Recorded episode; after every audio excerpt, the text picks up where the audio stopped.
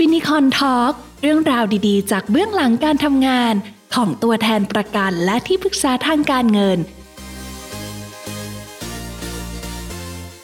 อะวันนี้ก็เป็นหัวข้อ มองสุขภาพผู้สูงวัยผ่านมุมหนึ่งในซีรีส์นะคะเออบางคนบอกว่าเออไม่ดูซีรีส์คุยได้ไหมฟังได้ไหมได้นะคะ เพราะว่ารายการของเรานะคะ สร้างเงินเสริมประสบการณ์ชีวิตนะคะ ของ ฟินิคอนและสปชนะคะร่วมกันจัดวันสบายๆนะ เราจะคุยเรื่องของการวางแผนการเงิน แล้วก็วางแผนสุขภาพ ในสไตล์ที่เราอาจจะกินข้าวเย็นไปด้วยคุยไปด้วยนะคะสบายๆสามารถฟังได้ หรือใครที่ไม่ได้ดูซีรีส์เรื่องโฮมทาวเนี่ยก็พูดคุยกับพวกเราได้เหมือนกันนะ เพราะว่าเนื้อหาจาก guest speaker ของเราวันนี้ บอกเลยว่าไม่ธรรมดานะ เขาใจหล่อไม่แพ้ฮงบันจังหัวหน้าฮงของเรานะคะอ่า เดี๋ยวเราเอ่อให้หมอแนะนำตัวเองก่อนดีกว่านะว่า เป็นใครทำอะไรแล้วมาเกี่ยวกับเรื่องของผู้สูงวัยยังไง หรือว่าตัวคุณหมอเป็นผู้สูงวัยหรือยังคะแซวแรงมากครับ ครับ สวัสดีครับ สวัสดีค่ะครับ หมอหนึ่งนะครับ ก็ แนะนำตัวเองก่อนเป็นที่จริงก็นายแพทย์สุกรีสมานไทยนะครับ เป็นแพทย์ผู้เชี่ยวชาญด้านอายุรกรรมประสาทและสมอง ก็ที่โรงพยาบาลสิงห์แพทย์รามอินทรานะครับ แล้วก็เป็นรองผู้อำนวยการฝ่ายการแพทย์ที่อีกสาขาหนึ่งของสิงห์แพทย์ลำลูกกาแล้วก็เป็นตอนนี้ตอนนี้เป็นดำรงตำแหน่งเป็นนายกสมาคม ผู้ดูแลผู้สูงอายุ และผู้มีภาวะพึ่งพิงด้วยนะครับ แล้วก็ก่อนหน้านั้นก็ไปเป็นโคฟาวเดอร์ทำเกี่ยวกับพวกธุรกิจของเกี่ยวกับ nursing home และ aging society business อยู่กลุ่มหนึ่ง ในแบรนด์พวก living well ชีวาวัฒนะ daily care โรงเรียนบริบาล เป็นเลิศ รถพยาบาล v ambulance อะไรเนี่ยครับเยอะไปหมดเลย จนเขาจะจนเขาบอกเชิญช่วยทำสมาคมหน่อย ครับผมเป็นสมาคมที่พวกเราอาจจะต้องไปใช้บริการในอีกไม่นานนี้หรือเปล่า อีกไม่กี่สิบปีเองค่ะก็วันนี้นะ เดี๋ยวขอเอ่อเล่าอ g e n d a คร่าวๆ นี่ วันนี้ดูเป็นทางการว่าพอมีหมอมาทางการเล่าอ g e n d a คร่าวๆก่อนนะเดี๋ยวเราจะชวนผู้ฟังนะ เออก่อนอื่นนะ เราใช้งานท่านผู้ฟังก่อนเลยว่า มีใครเคยได้ดูซีรีส์เรื่อง มุมข่าวชาชาชาหรือจะเป็นซีรีส์อื่นก็ได้ที่มีมุมมองสะท้อนเกี่ยวกับสังคมผู้สูงวัยนะคะ จากนั้นเนี่ยเราจะเชิญคุณหมอนะมาคุยเรื่องว่า เอ๊ะ ถ้าเราแบบเออเราเตรียมตัวนะก่อนที่เราจะสูงวัยเนี่ย เราก็เตรียมตัวได้ก่อนนะปัญหาที่มักจะพบในกลุ่มผู้สูงวัยก็คือปัญหาเกี่ยวกับสมองเสื่อมอัลไซเมอร์นะเป็นเรื่องอะไรที่เราควรจะต้อง เรียนตัวป้องกันนะ แล้วถ้าเกิดเป็นแล้วหรือว่ามีคนใกล้ชิดที่เป็นผู้สูงวัยเนี่ยเป็นอยู่กลุ่มอาการเหล่านี้เราจะดูแลหรือว่าเออทำยังไงได้บ้างนะคะ แล้วก็จากนั้นเนี่ยเราจะเปิดให้ผู้ฟังนะ มา Q&A กับคุณหมอ ใครมีคำถามอะไรนะคะ เตรียมไว้ในใจนะคะ ช่วงท้ายเราจะเปิดให้พูดคุยกับคุณหมอโดยตรงเลย นี่ใช้งานผู้ฟังสองรอบเลยนะคะ ปิดท้ายด้วยพาร์ทสุดท้ายนะคะ เราดูแลเรื่องสุขภาพไปแล้วนะสุขภาพการเงินก่อนที่เราจะเกษียณเนี่ยเออก็เป็นเรื่องที่เกี่ยวข้องนะ เดี๋ยวจะต้องเชิญคุณวินนะ มาพูดคุยในช่วงท้ายด้วยนะคะ ค่ะมาช่วงนี้มีใครอยากจะยกมือนะคะ มาแชร์ไหมคะว่าเฮ้ยมองเห็นมุมอะไรในเกี่ยวกับเรื่องของผู้สูงวัยในซีรีส์บ้างคะอืมคืออันนี้แพลอาจจะแชร์ไม่ได้เพราะว่าแพลไม่เคยดู ค่ะอะเพราะฉะนั้นข้างล่างนะคะมือเออ มีใครดูแล้วบ้างไหนลองมาแบบเล่าเล่าแยบแยบให้เราฟังหน่อยมีไหมคะแต่ที่แน่ๆรู้ว่ามันเป็นเกี่ยวกับ หมู่บ้านใช่ไหมคะที่มีคนสูงวัยเยอะใช่ไหมคะใช่คือในเดี๋ยวเดี๋ยวแชร์เริ่มแชร์ให้ก่อนก็ได้คือในซีรีส์เรื่องนี้นะคะ เมืองหลักเนี่ยเขาเป็นเมืองชื่อเมืองกงจินเนาะซึ่งเหมือนเป็นเมืองริมทะเลเป็นเมืองชนบท คนส่วนใหญ่เนี่ยก็เข้าเมืองไปทำงานทำการกันหมดแล้วเนาะก็เหลือแต่คนแก่นะ เป็นผู้สูงวัยอะไรเงี้ย ก็จะแบบเออจับกลุ่มแบบดูแลกันแบบว่า ตามสไตล์เนาะแต่มันจะมีบุคลิกอันหนึ่งก็คือแบบเสียดายตังค์เออจะมีตัวเอกนะชื่อคุณยายกำรีนะคะที่แบบสนิทกับพระเอก หรือว่าฮงบันจางของเราเนี่ยมากนะแล้วเขาก็จะแบบว่าเออปวดฟันอะแล้วก็แบบไม่ยอมไปรักษาเนาะหมอบอกว่าต้องรักษาลากฟันก็บอกว่าเสียดายตังค์หรือว่าแบบเออช่วงที่แบบข้อเท้าแพลงนะก็ไม่ยอมไปหาหมออะไรเงี้ย ต้องแบบเออหัวหน้าหงก็ต้องแบบว่าแบกขึ้นหลังไปอะไรเงี้ย เออ ก็จะเสียดายตังค์ซึ่งจริงเนี่ยหมอฟันเนี่ยนางเอกเป็นหมอฟันนะเออ หมอฟันก็บอกว่าเฮ้ยเนี่ย เห็นแก่ตัวโหเป็นซีนที่แบบรุนแรงมาก แต่ว่าเป็นซีนที่ประทับใจนะว่าเฮ้ยทำไมด่าว่าเห็นแก่ตัววะอะไรเงี้ยหมายถึงว่านางเอกด่าด่าคุณยายเหรอ อ่า ซึ่งซึ่งเขาไม่ได้พูดกับคุณยายนะนางเอกอะพูดกับพระเอกอ๋อแต่ว่าพูดถึงประเด็นที่คุณยายอะจะไม่ยอมแบบรักษารากฟัน คุณยายก็อารมณ์ประมาณว่าวิรักษารากฟันมันแพงถอนถอนทิ้งไปเลยดีกว่า เออเออหมอบอกว่าเฮ้ยไม่ได้หรอกอะไรเงี้ย แล้วเออหมอกับพระเอกเนี่ยก็แบบเถียงกันเนาะหมอก็เลยบอกว่า เฮ้ยเนี่ย คนที่คิดแบบเนี้ย เห็นแก่ตัวเพราะพ่อแม่เนี่ย ไม่ได้มีหน้าที่มากระเบียดกระเสียเงินทองเพราะกลัวว่าเงินทองที่ลูกหลานส่งให้อะเออมันจะแบบสิ้นเปลืองเนาะ แบบว่าเก็บเงินไว้ดีกว่า เอาจริงๆแล้วเนี่ย ค่ารักษาพยาบาลอะถ้าเราแบบรักษาแต่เบื้องต้นนะมันไม่ได้แบบ จะเสียสักกี่แดงกี่อัดกันเชียว อืมอืมอืมเป็นเสียน้อยเสียยากเสียมากเสียง่ายซึ่งจริงๆแล้วเนี่ย พ่อแม่เนี่ยมีหน้าที่ดูแลสุขภาพของตัวเองให้ดีจะได้ไม่เป็นภาระลูกหลานนะมีชีวิตที่ยาวต่อไปจริงๆแล้วอยากจะเสริมนิดนึงเรื่องเรื่องทำฟันนะคะ เพราะว่าพ่อพ่อนันก็คือเป็นผู้สูงวัยแหละ ตอนนี้ก็ก็คือแล้วก็มีปัญหาเรื่องเกี่ยวกับเคยผ่าตัดหัวใจ เพราะฉะนั้นก็ต้องทานยาลิ่มเลือดอยู่ค่ะ แล้วก็ก่อนที่จะถอนฟันเนี่ย คุณหมอก็ต้องให้หยุดยาลิ่มเลือดก่อน คือถ้าไม่จำเป็นจริง ๆ อะ คุณหมอก็คือจะไม่ทำให้แน่นอนในเรื่องของการถอนฟัน เพราะว่าเป็นห่วงในเรื่องของเลือดไหลไม่หยุด อย่างเงี้ยค่ะ เพราะว่าอาการหลังจากที่รักษาแล้วเนี่ยมันก็มีผลข้างเคียงตามมาที่มันคาดเดาไม่ได้เลยจริง ๆ แต่ก็โชคดีที่คุณพ่อของแนนก็ก็คือผ่านจุดนั้นมาได้ แต่ว่าตอนตอนที่ดูซีรีส์เนี่ยก็รู้สึกจริง ๆ ว่า เออ มันอันตรายจริง ๆ คือถ้าถ้าไม่มีคนข้างใกล้ตัวที่ผ่านจุดนั้นมา ก็ตอนแรกก็อาจจะช็อกไปนิดนึงเหมือนกันเลยประมาณนี้ค่ะค่ะเหมือนพี่ตีเล็กจะแชร์หรือเปล่า เอ๊ะคุณหมอมีอะไรจะพูดไหมคะก็ประเด็นนี้ก็เป็นเรื่องประเด็นหนึ่งเหมือนกันครับ ที่เจอทุกวันเลยนะฮะเจอทุกวันด้วยเออเยอะครับเยอะครับ เยอะครับคือ คนไข้ส่วนหนึ่งที่เคยมีเรื่องโรคหลอดเลือดสมองก็ตาม หรือโรคหลอดเลือดหัวใจก็ตามนะครับ คุณหมอที่ดูแลอยู่เนี่ยมักจะให้ยากลุ่มหนึ่งก็คือกลุ่มยาต้านเกล็ดเลือด หรือบางที่ภาษาไทยเราชอบไปเรียกกันว่ายาลายริ่มเลือด แต่ชื่อจริงมันคือกลุ่มยาต้านเกล็ดเลือด ซึ่งกลุ่มนี้เนี่ย เวลาที่เรามีแผลอะไรก็ตาม ตัวยาไม่ทำให้เกิดแผลนะครับ แต่พอเราเป็นแผลจากอะไรก็ตาม เช่นเป็นแผลในกระเพาะ หรือไปทำผ่าตัดอ่าหรือหรือไปหกล้มแล้วเป็นแผล เลือดจะหยุดช้ากว่า คนที่ไม่ได้กินยาเนี้ยตั้งแต่สามถึงเจ็ดเท่าเลย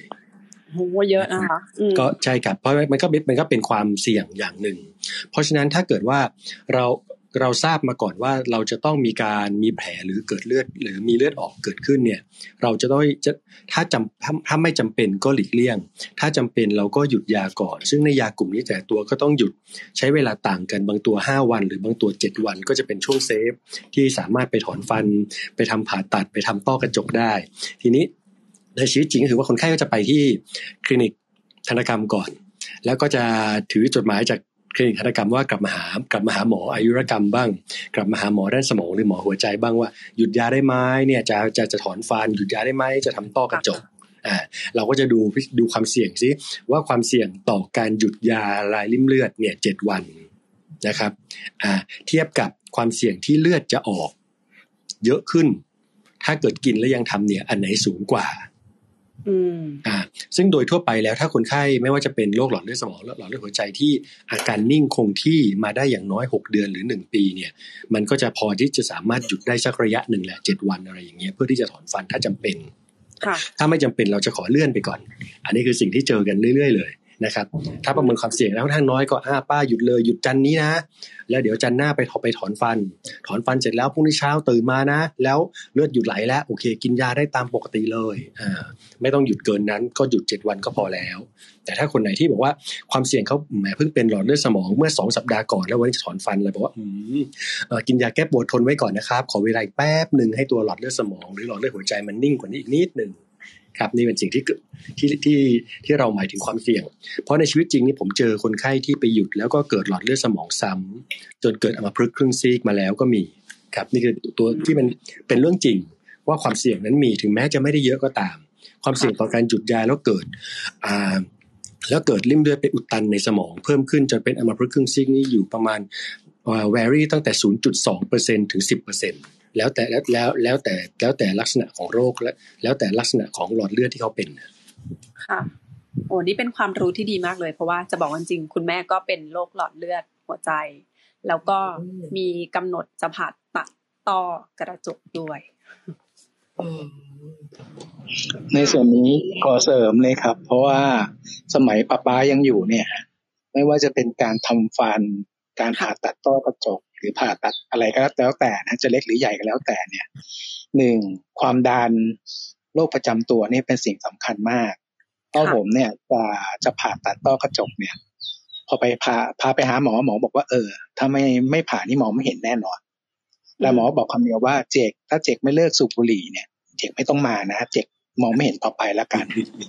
อันเนี้ยเป็นอะไรที่พ่อผมช็อกมาก แต่ว่าผมก็ต้อง ก็เลยต้องกราบความก็เรียกความแข็งใจของป้าป๋าว่า หลังจากวันนั้นที่คุยกับหมอเนี่ยเขากลับมาเขาเลิกบุหรี่เลยทั้งทั้งที่ทั้งทั้งที่เราลูกๆทุกคนบอกมาห้าหกสิบปีแกไม่เคยเลิกค่ะตั้งแต่พี่ชายคนโตยันลูกคนเล็กเนี่ยยังน้องคนเล็กเนี่ยบอกป้าเลิกแกไม่เคยเลิกแต่วันนั้นหมอบอกว่าถ้าเจ็บไม่เลิกบุหรี่ก็ไม่ต้องมาผ่าตานะตาบอดไป แกเลิกเลยนะ ทำฟันทำฟันก็ ก็แกก็ไม่ทำเพราะว่าแกบอกว่า เออมันแกไม่ไหวอะไรเงี้ย แต่พอพาพาไปปรึกษาหมอเนี่ยก็เรื่องเกี่ยวเรื่องความดันนะฮะ มันก็มีส่วนผู้ถ้าผู้สูงอายุเนี่ยเป็นไปได้ ถ้าอย่างผมเนี่ย อนาคตก็ตอนนี้ปีหน้าก็เข้าเลขห้าแล้วมันไม่กี่ปี ก็จะเป็นผู้สูงอายุแล้วเนาะคือทุกอย่างอะ มันต้องรักษาสุขภาพตั้งแต่ตอนที่เรายังเป็นหนุ่มสาวให้ดีค่ะ จะเรื่องทำฟันอะไรทำไปก่อน อย่าไปเราบอกว่ารอฟันมันเกือบหมดปากแล้วค่อยทำเหมือนในหนังเนี่ยมันไม่ดีเนาะสำหรับในเรื่องของถ้าอย่างยกตัวอย่างในซีรีส์เนี่ยก็อยากจะแชร์อีกมุมหนึ่งก็คือว่า ถ้ามุมที่มองเนี่ยเราชอบในซีรีส์เรื่องนี้คือเขารักษาเรื่องสุขภาพใจมากกว่าผู้สูงอายุเนี่ยจะมีสุขภาพที่ดีได้หนึ่งก็คือต้องมีสังคม ต้องมีกิจกรรม ต้องรู้สึกว่าตัวเองมีคุณค่า ค่ะในหนังเนี่ยจะดูได้เลยว่าผู้สูงอายุทุกคนมีคุณค่า มีกิจกรรมทำมีอะไรให้ทำมีสังคม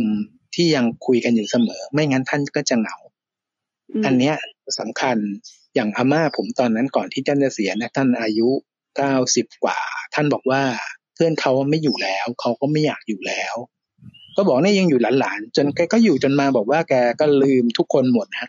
คือความจำก็ด้วยสังขารก็ เราก็สงสารแกก็แกใช้สิบสิบปีสุดท้ายในแกไม่มีเพื่อนเลย อันเนี้ยลูกหลานก็ต้องช่วยเหลือกันว่าเฮ้ยจะต้องดูแลกันยังไงคุยกับแกยังไง อะไรอย่างเงี้ย บางทีเราว่างเราก็ต้องไปนั่งคุยกับแกบางทีเอ่อลูกผมตอนเล็กๆก็ไม่เข้าใจเขาก็มาถามว่าทำไมป้านั่งคุยกับอาม่าเนี่ย ก็เรื่องเดิมๆอะ เรามาหาอาม่าสิบครั้งอาม่าก็พูดเรื่องนี้บอกว่า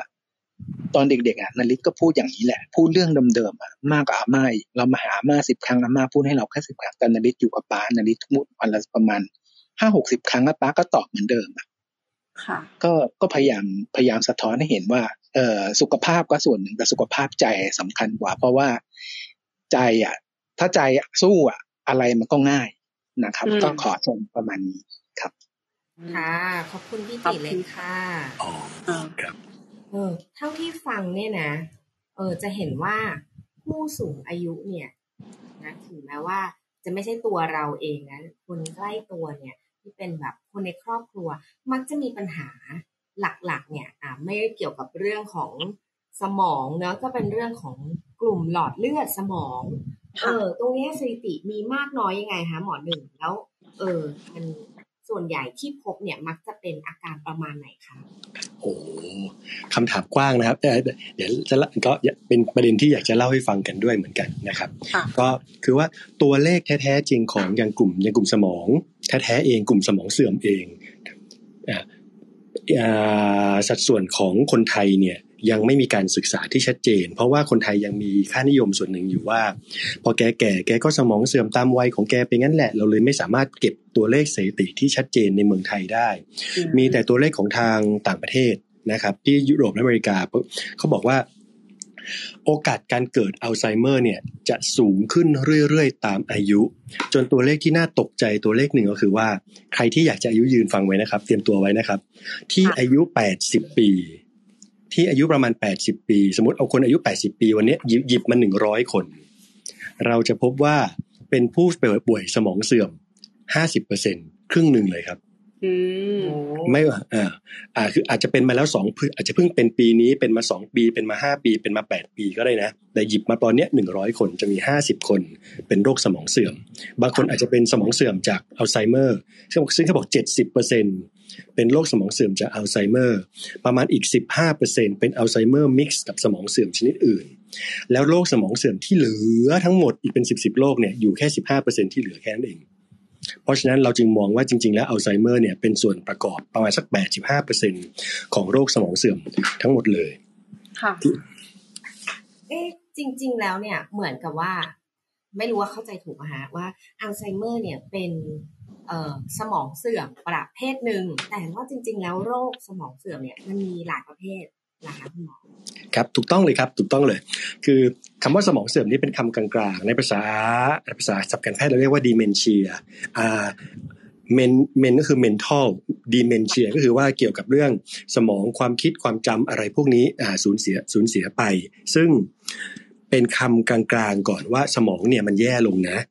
จะจนกระทั่งอย่างที่เราง่ายสุดว่าอายุมากแก่แล้วก็ความจำเสื่อมธรรมดาที่เรียก senile dementia คือ senior แก่แล้วสมองเสื่อมก็มีก็มีประเภทหนึ่งเรียกว่า senile dementia อันนี้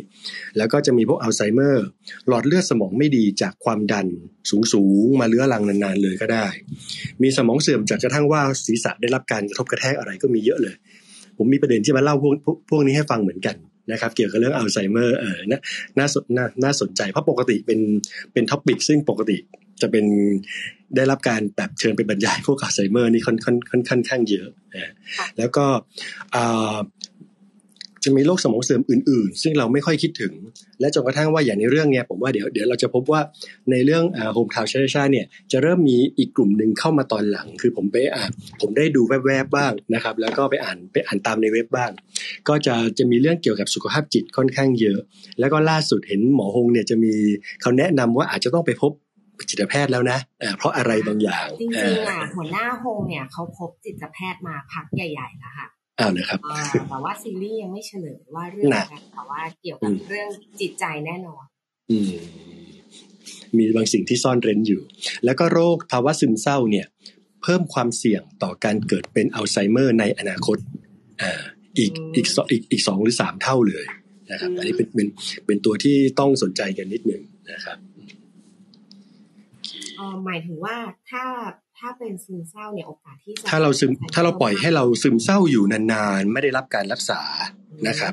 อ่าถึงแม้ว่าจะอาจจะทิ้งไว้กินเวลาโรคซึมเศร้าในอยู่ห้าปีสิบปี เมื่อเทียบกับคนไม่ได้เป็นซึมเศร้า หรือเป็นปุ๊บแล้วได้รีบรักษาหายภายในเวลาหกเดือนถึงสองปี เราพบว่า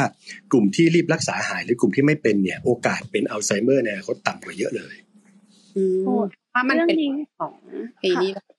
สารเคมีในสม ด้วยใช่ไหมถูกต้องเลยครับค่ะเรื่องนี้จริง ๆ ก็ใกล้ตัวอีกเช่นกันนะคะ ด้วยความที่จริง ๆอะบางครั้งที่เราที่เราอยู่กับผู้สูงอายุ แล้วเราไม่เข้าใจเขาว่าทำไมบางครั้งเขาอาจจะเรียกร้องมากกว่าปกติ แพนิคมากกว่าปกติ กังวลมากกว่าปกติ จริง ๆ แล้วเนี่ยค่ะ ก็คืออาจจะซึมเศร้าเนี่ยแหละ ที่แทรกอยู่ ซึ่งถ้าได้รับการรักษาแล้วเนี่ยค่ะ ก็จะทำให้เราแบบดูแลง่าย แล้วก็อยู่กับเขาได้ง่ายขึ้นจริง ๆ อันนี้อันนี้เอ่อคุณวินจะมีประสบการณ์ตรงเลย ในเรื่องนี้ค่ะครับครับอ๋อมาเราเราเราสามารถแยกออกได้ไหมคะว่าเออเราจะสังเกตยังไงว่าอันนี้เป็นแบบอัลไซเมอร์เสื่อมแบบจากอัลไซเมอร์กับอันนี้แบบเสื่อม แบบอื่นอะไรอย่างเงี้ยค่ะโอเค ดีเลยครับเดี๋ยวเดี๋ยวเห็นมีเห็นมีคุณ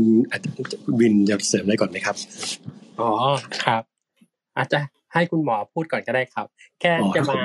จะมาพูดประสบการณ์แม่ตัวเองครับ คือตอนที่แม่ป่วยอะครับ คนดูแลบางทีจะไม่รู้ว่าว่า บางทีเขาเป็นซึมเศร้าโดยที่เขาก็ไม่รู้ตัวเราก็ไม่รู้อะไรเงี้ยครับ แต่คือโชคดีที่เราเอะใจแล้วก็ปรึกษาจิตแพทย์ก่อน พอคุมซึมเศร้าได้ อาการทางกายก็ดีขึ้นอย่างเงี้ยครับโอ้ใช่เลยครับ อย่างนี้อันนี้ผมจะเข้าขอเกริ่นเกี่ยวกับเรื่องโรคสมองเสื่อมและอัลไซเมอร์นิดหนึ่งจะมีลักษณะของผู้ป่วยอัลไซเมอร์เนี่ยมันเป็นจะมีลักษณะที่เราจะพอดูเขาได้อยู่ห้าอย่างนะครับเนี่ยค่อยๆไล่ไล่กันดูไปนะครับ ข้อที่หนึ่งเลยก็คือเรื่องของความจำที่เราจะพูดถึงกันเยอะที่สุดในเรื่องอัลไซเมอร์หลงหลงลืมลืมหรือความจำนี่เป็นแค่หนึ่งหนึ่งกลุ่มแค่นั้น ผู้ป่วยอัลไซเมอร์เนี่ยจะเสียความจำระยะสั้น ก็คือเรื่องที่เพิ่งเกิดขึ้น เรื่องที่เพิ่งเห็น เพิ่งทำเพิ่งพูด เรื่องที่ลูกเพิ่งสอน หรือเพิ่งเรียนรู้ไปเมื่อสักครู่เนี้ยสักแป๊บหนึ่งห้านาทีสิบนาทียี่สิบนาทีก็จะลืมแหละเสียความสามารถในการเรียนรู้เรื่องใหม่ ๆ เช่นเราไปสอนคุณยายหรือคุณแม่เนี่ยให้ ให้กดกดรีโมททีวีเปิดรีโมทนะ เปิดตัวเน็ตเปิดตัวไอ้เจ้า DVD box นะ แล้วก็เข้าไปที่ Netflix แล้วเนี่ย เดี๋ยวแม่จะได้ดูหนังนะ ก็สอนวิธีการกดกดกดบางทีไม่ต้องใช้รีโมทสองตัว อะทำเป็นครั้งหนึ่งปุ๊บ ผ่านไปสองนาที กดไม่เป็นแล้วไม่สามารถทำได้นะครับ เพราะว่าการเรียนรู้ตรงนี้เสียไป ในขณะเดียวกัน ความจำเรื่องเก่าๆ สมัยเด็ก ตอนเรียนประถม ตอนเป็นเด็กวัด ตอนสมัยหนุ่มสาวไปจีบกันที่ที่วัดบางไทรใต้อะไรเงี้ยยังเล่ายังจำได้ และก็ชอบเล่าเรื่องเก่าๆที่สำคัญพอเขาจำได้เรื่องเก่าๆและเขาจำไม่ได้ว่าเล่าไปแล้ว เพราะฉะนั้นเขาก็จะเอามาเล่าแล้วเล่าอีก และเขาก็มีความสุขกับการได้เล่าเรื่องพวกนี้นะครับนี่เป็นลักษณะที่ค่อนข้างที่จะเห็นได้ชัดที่สุดในเรื่องของความจำเลยคุณหมอแต่ช่วงเนี้ยผัดคิวก็จำอะไรที่แบบ ใกล้ๆตัวไม่ค่อยได้นะหมายถึงว่าไอ้เรื่องที่แบบว่าเออเพิ่งพูดหรือว่าแบบว่าเร็วๆนี้อะไรเงี้ยมันจะแบบเออไม่อยู่ไม่อยู่ในความจำเลยเออ อย่างเงี้ยมันมันใช่ไหมหรือว่ามันแยกออกจากกันยังไงโอเค จะมี keyword ว่าตัวนี้เกี่ยวข้องกับอัลไซเมอร์หรือเปล่าส่วนง่ายๆเฉพาะเรื่องของความจำเนี่ยเพราะอัลไซเมอร์ไม่ได้มีมิติความจำเท่านั้นเนี่ยจะต่อเรื่องอื่น แต่ในเรื่องของความจำถ้าเราลืมและเรารู้ว่าเอ๊ะเมื่อกี้ลืมอะไรนะ ฉันลืมเรื่องนี้ไปแล้ว แต่ฉันยังคิดไม่ออก ฉันนึกชื่อคนนี้ไม่ออก ฉันจำไม่ได้ว่าเมื่อวานนี้ฉันไปไหนนะคือ แต่ยังมี hint มี clue มีอะไรหลงเหลืออยู่ ให้รับรู้ว่าเราลืม ไม่ใช่อัลไซเมอร์โอเคค่ะครับตัวอัลไซเมอร์จริง ๆ แล้วคือ มีเรื่องราวเกิดขึ้นต่อหน้าต่อตาเรา เรื่องราวเหล่านี้เข้าไปในสมองส่วนความจำระยะสั้นมาก เขาเรียกมีสั้นมากนะ แล้วก็มีสั้นแล้วก็มียาวนะ มันเข้าไปแค่สมองส่วนความจำสั้นมาก เขาเรียก working memory เสร็จแล้วปกติแล้ว เราจะใช้เวลาอีกสักครู่หนึ่ง โยนจากความจำระยะสั้นมากเข้าสู่ความจำระยะสั้น แล้วใช้เวลาหลายชั่วโมง หรือเป็นวันจะโยนเข้าสู่ความจำระยะยาว ในคนไข้ที่เป็นอัลไซเมอร์เนี่ยสิ่งที่เกิดขึ้นเมื่อกี้วิ่งเข้าไปสู่ความจำระยะสั้นมาก แล้วหลุดออกไปเลย ไม่โยนเข้าไปสู่ความจำระยะสั้นด้วยซ้ำ หรือบางคนอาจจะเข้าไปความจำระยะสั้น แต่ไม่โยนเข้าไปสู่สมองส่วนความจำระยะยาว เพราะฉะนั้นเรื่องเหล่านั้นเสมือนไม่เคยเกิดกับเขามาก่อนเลย ในขณะเดียวกัน อย่างสิ่งที่คุณพาเคลเป็นเนี่ย เราจะเรียกว่า attention memory คือเรามีเรื่องให้เราจำในแต่ละวันมากมายเหลือเกิน เราจะเอาสมาธิของเราเขาเรียกว่าสมาธิและก็ความจดจ่อของเราเนี่ย เขาบอกคนเก่งๆเนี่ยจะสามารถจดจ่อกับความจำได้อยู่ประมาณเจ็ดเรื่อง เช่น เอาไปรษณีย์ไปส่ง ไปขึ้นเช็ค เสร็จแล้วก็ไปรับไปรับของที่จากจากเจ้านายไปให้บ้านคุณส้มอย่างเงี้ยเราจะมีของที่ต้องจำอยู่ประมาณสักห้าอย่างเจ็ดอย่างที่เราจะต้องเขาเรียกว่าเตรียมพร้อมจะทำเป็นแทสคนเก่งนี่จำได้ประมาณเจ็ดอย่าง และใช้สมาธิในการจำทีนี้เนี่ยพอมีอย่างที่แปดปุ๊บ อย่างที่เก้าปุ๊บ อย่างที่สิบปุ๊บไอ้ข้อหนึ่งข้อสองลืมหลุดไปเลย หรือบางคนซึ่งนอนน้อย มีความเครียดความวิตกกังวลสูง ไอ้เจ้าเขาเรียกว่า attention คือสมาธิที่คอยถือความจำระยะสั้นเหล่านี้เนี่ย มันถือได้แค่สามอย่าง พอมีอย่างที่สี่อย่างที่ห้าก็หลุดเลยครับ คือจำจำได้น้อยมาก คือถังความจำระยะสั้นที่ต้องใช้สมาธิในการถือเนี่ย เล็กลงมาก โดยเฉพาะคนที่นอนดึก คนที่มีความวิตกกังวลเยอะ ๆ คนที่มีความเครียดและความกดดันอยู่ในระหว่างตอนนั้นสูง จะไอ้ถังความจำระยะระยะสั้นตัวเนี้ยจะสามารถเก็บความจำได้น้อยแล้วก็หลุดลืมไป แต่มันจะเหลือร่องรอยอยู่ เพราะมันเคยวิ่งผ่านเข้ามาในสมองส่วนความจำระยะสั้น หรือบางคนจะมีชิ้นส่วนชิ้นส่วนหนึ่งเข้ามาในถังความจำระยะยาวแล้วด้วยเอออย่างนี้ที่เขาบอกว่านอนดึกเนี่ย อนาคตเนี่ยจะสมองเสื่อมอันนี้คือเรื่องจริงอะมีส่วนที่เป็นความจริงอยู่ด้วยครับนะเพราะว่าการนอนอย่างอะ เห็นผมแอบไปฟังที่สวชคุยกับคุณดรดรชาไม่เหรอคะครับผมว่าจริง ๆ แล้วจะมี concept เดียวกันแหละครับ คือการซ่อมแซมสมองอะการโยอ่ามีสะมีสองเรื่องหนึ่งการโยนความจำระยะสั้นหลากหลายชั่วโมง เข้าไปสู่ความจำระยะยาว very long คือจำชั่วชีวิตเนี่ย เกิดในช่วงหลับค่ะเขาเรียกว่า memory consolidation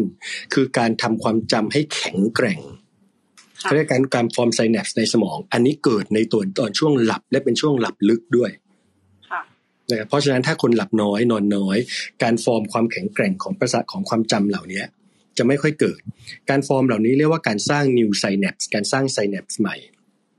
คนที่มี synapse น้อยๆ มีโอกาสเป็นอัลไซเมอร์ในอนาคตสูงกว่าคนมีเอ้ยคนมี synapse เยอะๆมีโอกาสเป็นอัลไซเมอร์น้อย คนที่มี synapse น้อยๆ คือนอนดึก ไม่ค่อยมีเรื่องเรียนรู้ใหม่ ๆ คนกลุ่มนี้มีความเสี่ยงที่จะเกิดอัลไซเมอร์สูงขึ้นในอนาคต อืมไอ้ยพาวชอบตรงเมื่อกี้ที่บอกว่า ไม่มีการเรียนรู้ใหม่ๆอืมก็มีโอกาสทำให้เกิดสมองเสื่อมได้ ใช่เลยครับอืมอ่าที่นอกจากอัลไซเมอร์เป็นเรื่องความจำแล้วยังมีข้อสองอยู่ อารมณ์และพฤติกรรม คนไข้อัลไซเมอร์เนี่ยจะดูแล้วจะเห็นว่ามี mood and behavior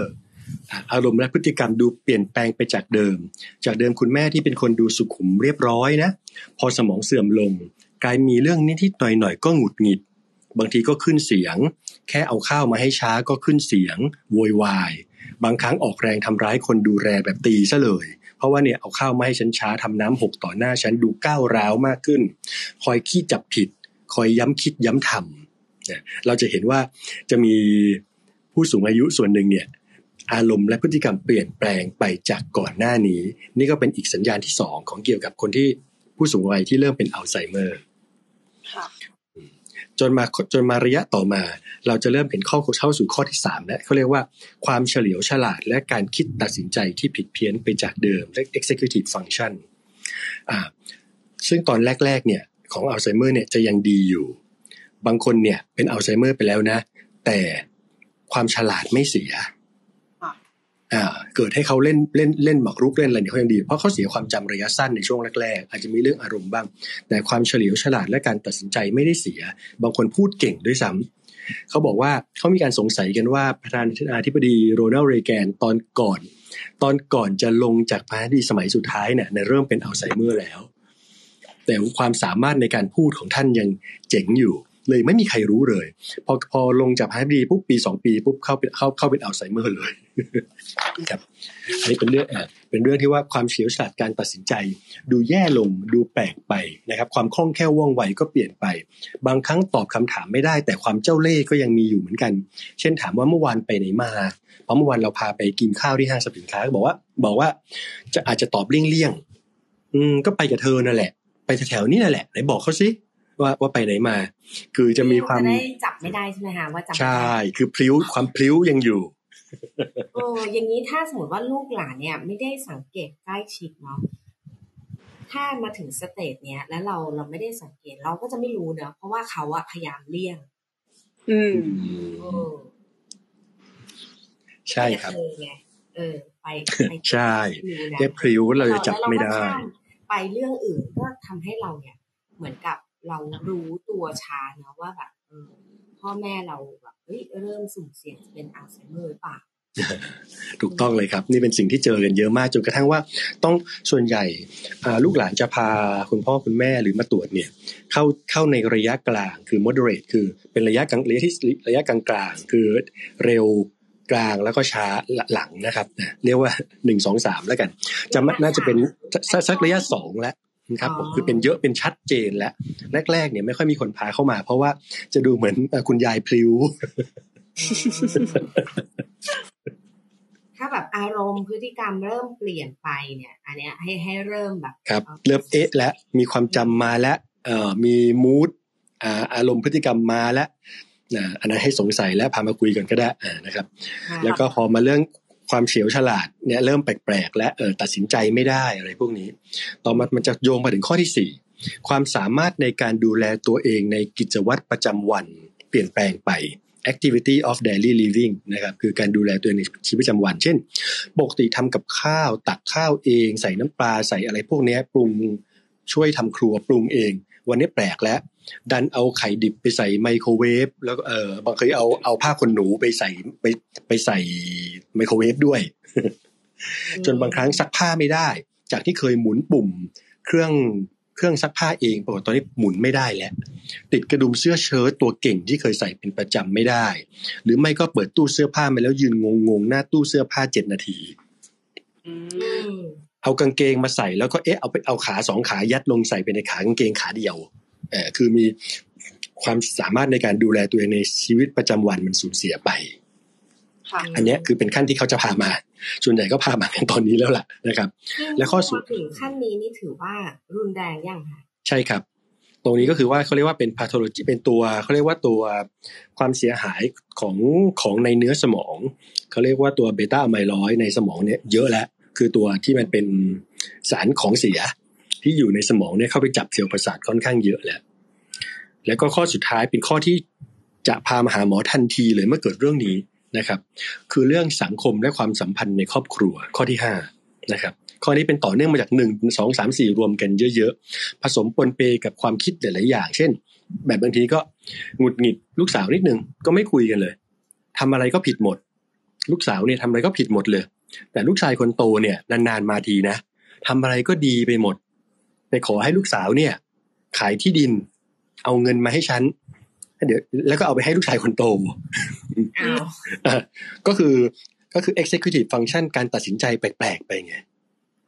อารมณ์ก็แปลก การตัดสินใจก็แปลก จนเป็นเรื่องที่ทะเลาะเบาแว้งกันในครอบครัว บางครั้งก็เดินถือสมุดบัญชีมาเนี่ยลูกๆธนาคารนี้มันขโมยตังป๋าไปสองแสน เดี๋ยวป๋าจะไปเอาเรื่องมันแต่ตัวเองอะโอนเออถอนเองอันนี้เป็นเรื่องจริงเรื่องจริงนะครับแล้วก็มีมาเรื่อยๆ เป็นจนให้เกิดการทะเลาะเบาแว้งกันในครอบครัว บางครั้งก็บอกลูกคนนู้นลูกคนนี้เอาเงินแกไปเอาทองแกไป ยังไม่เอามาคืนเลย บางครั้งไม่ได้เอาไป หรือบางครั้งเอาไปแล้วเมื่อคืนแล้วก็ตามก็โอ้ทะเลาะเบาแว้งน้อยใจ ส่งผลให้ญาติญาติลูกๆ และคนดูแล หรือคนใกล้ชิดเนี่ย หนักใจหรือบางครั้งอึดอัดจนเกิดภาวะซึมเศร้าของคนดูแลเกิดขึ้น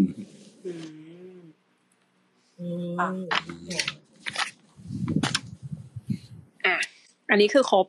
ครับ stage ของอาการสมองเสื่อมแล้วใช่ไหมใช่แล้วครับผมน้องแพลวช่วยช่วยคุณหมอ recap ให้เพื่อนๆฟังหน่อยได้ไหมคะว่าห้า stage เนี่ยของการ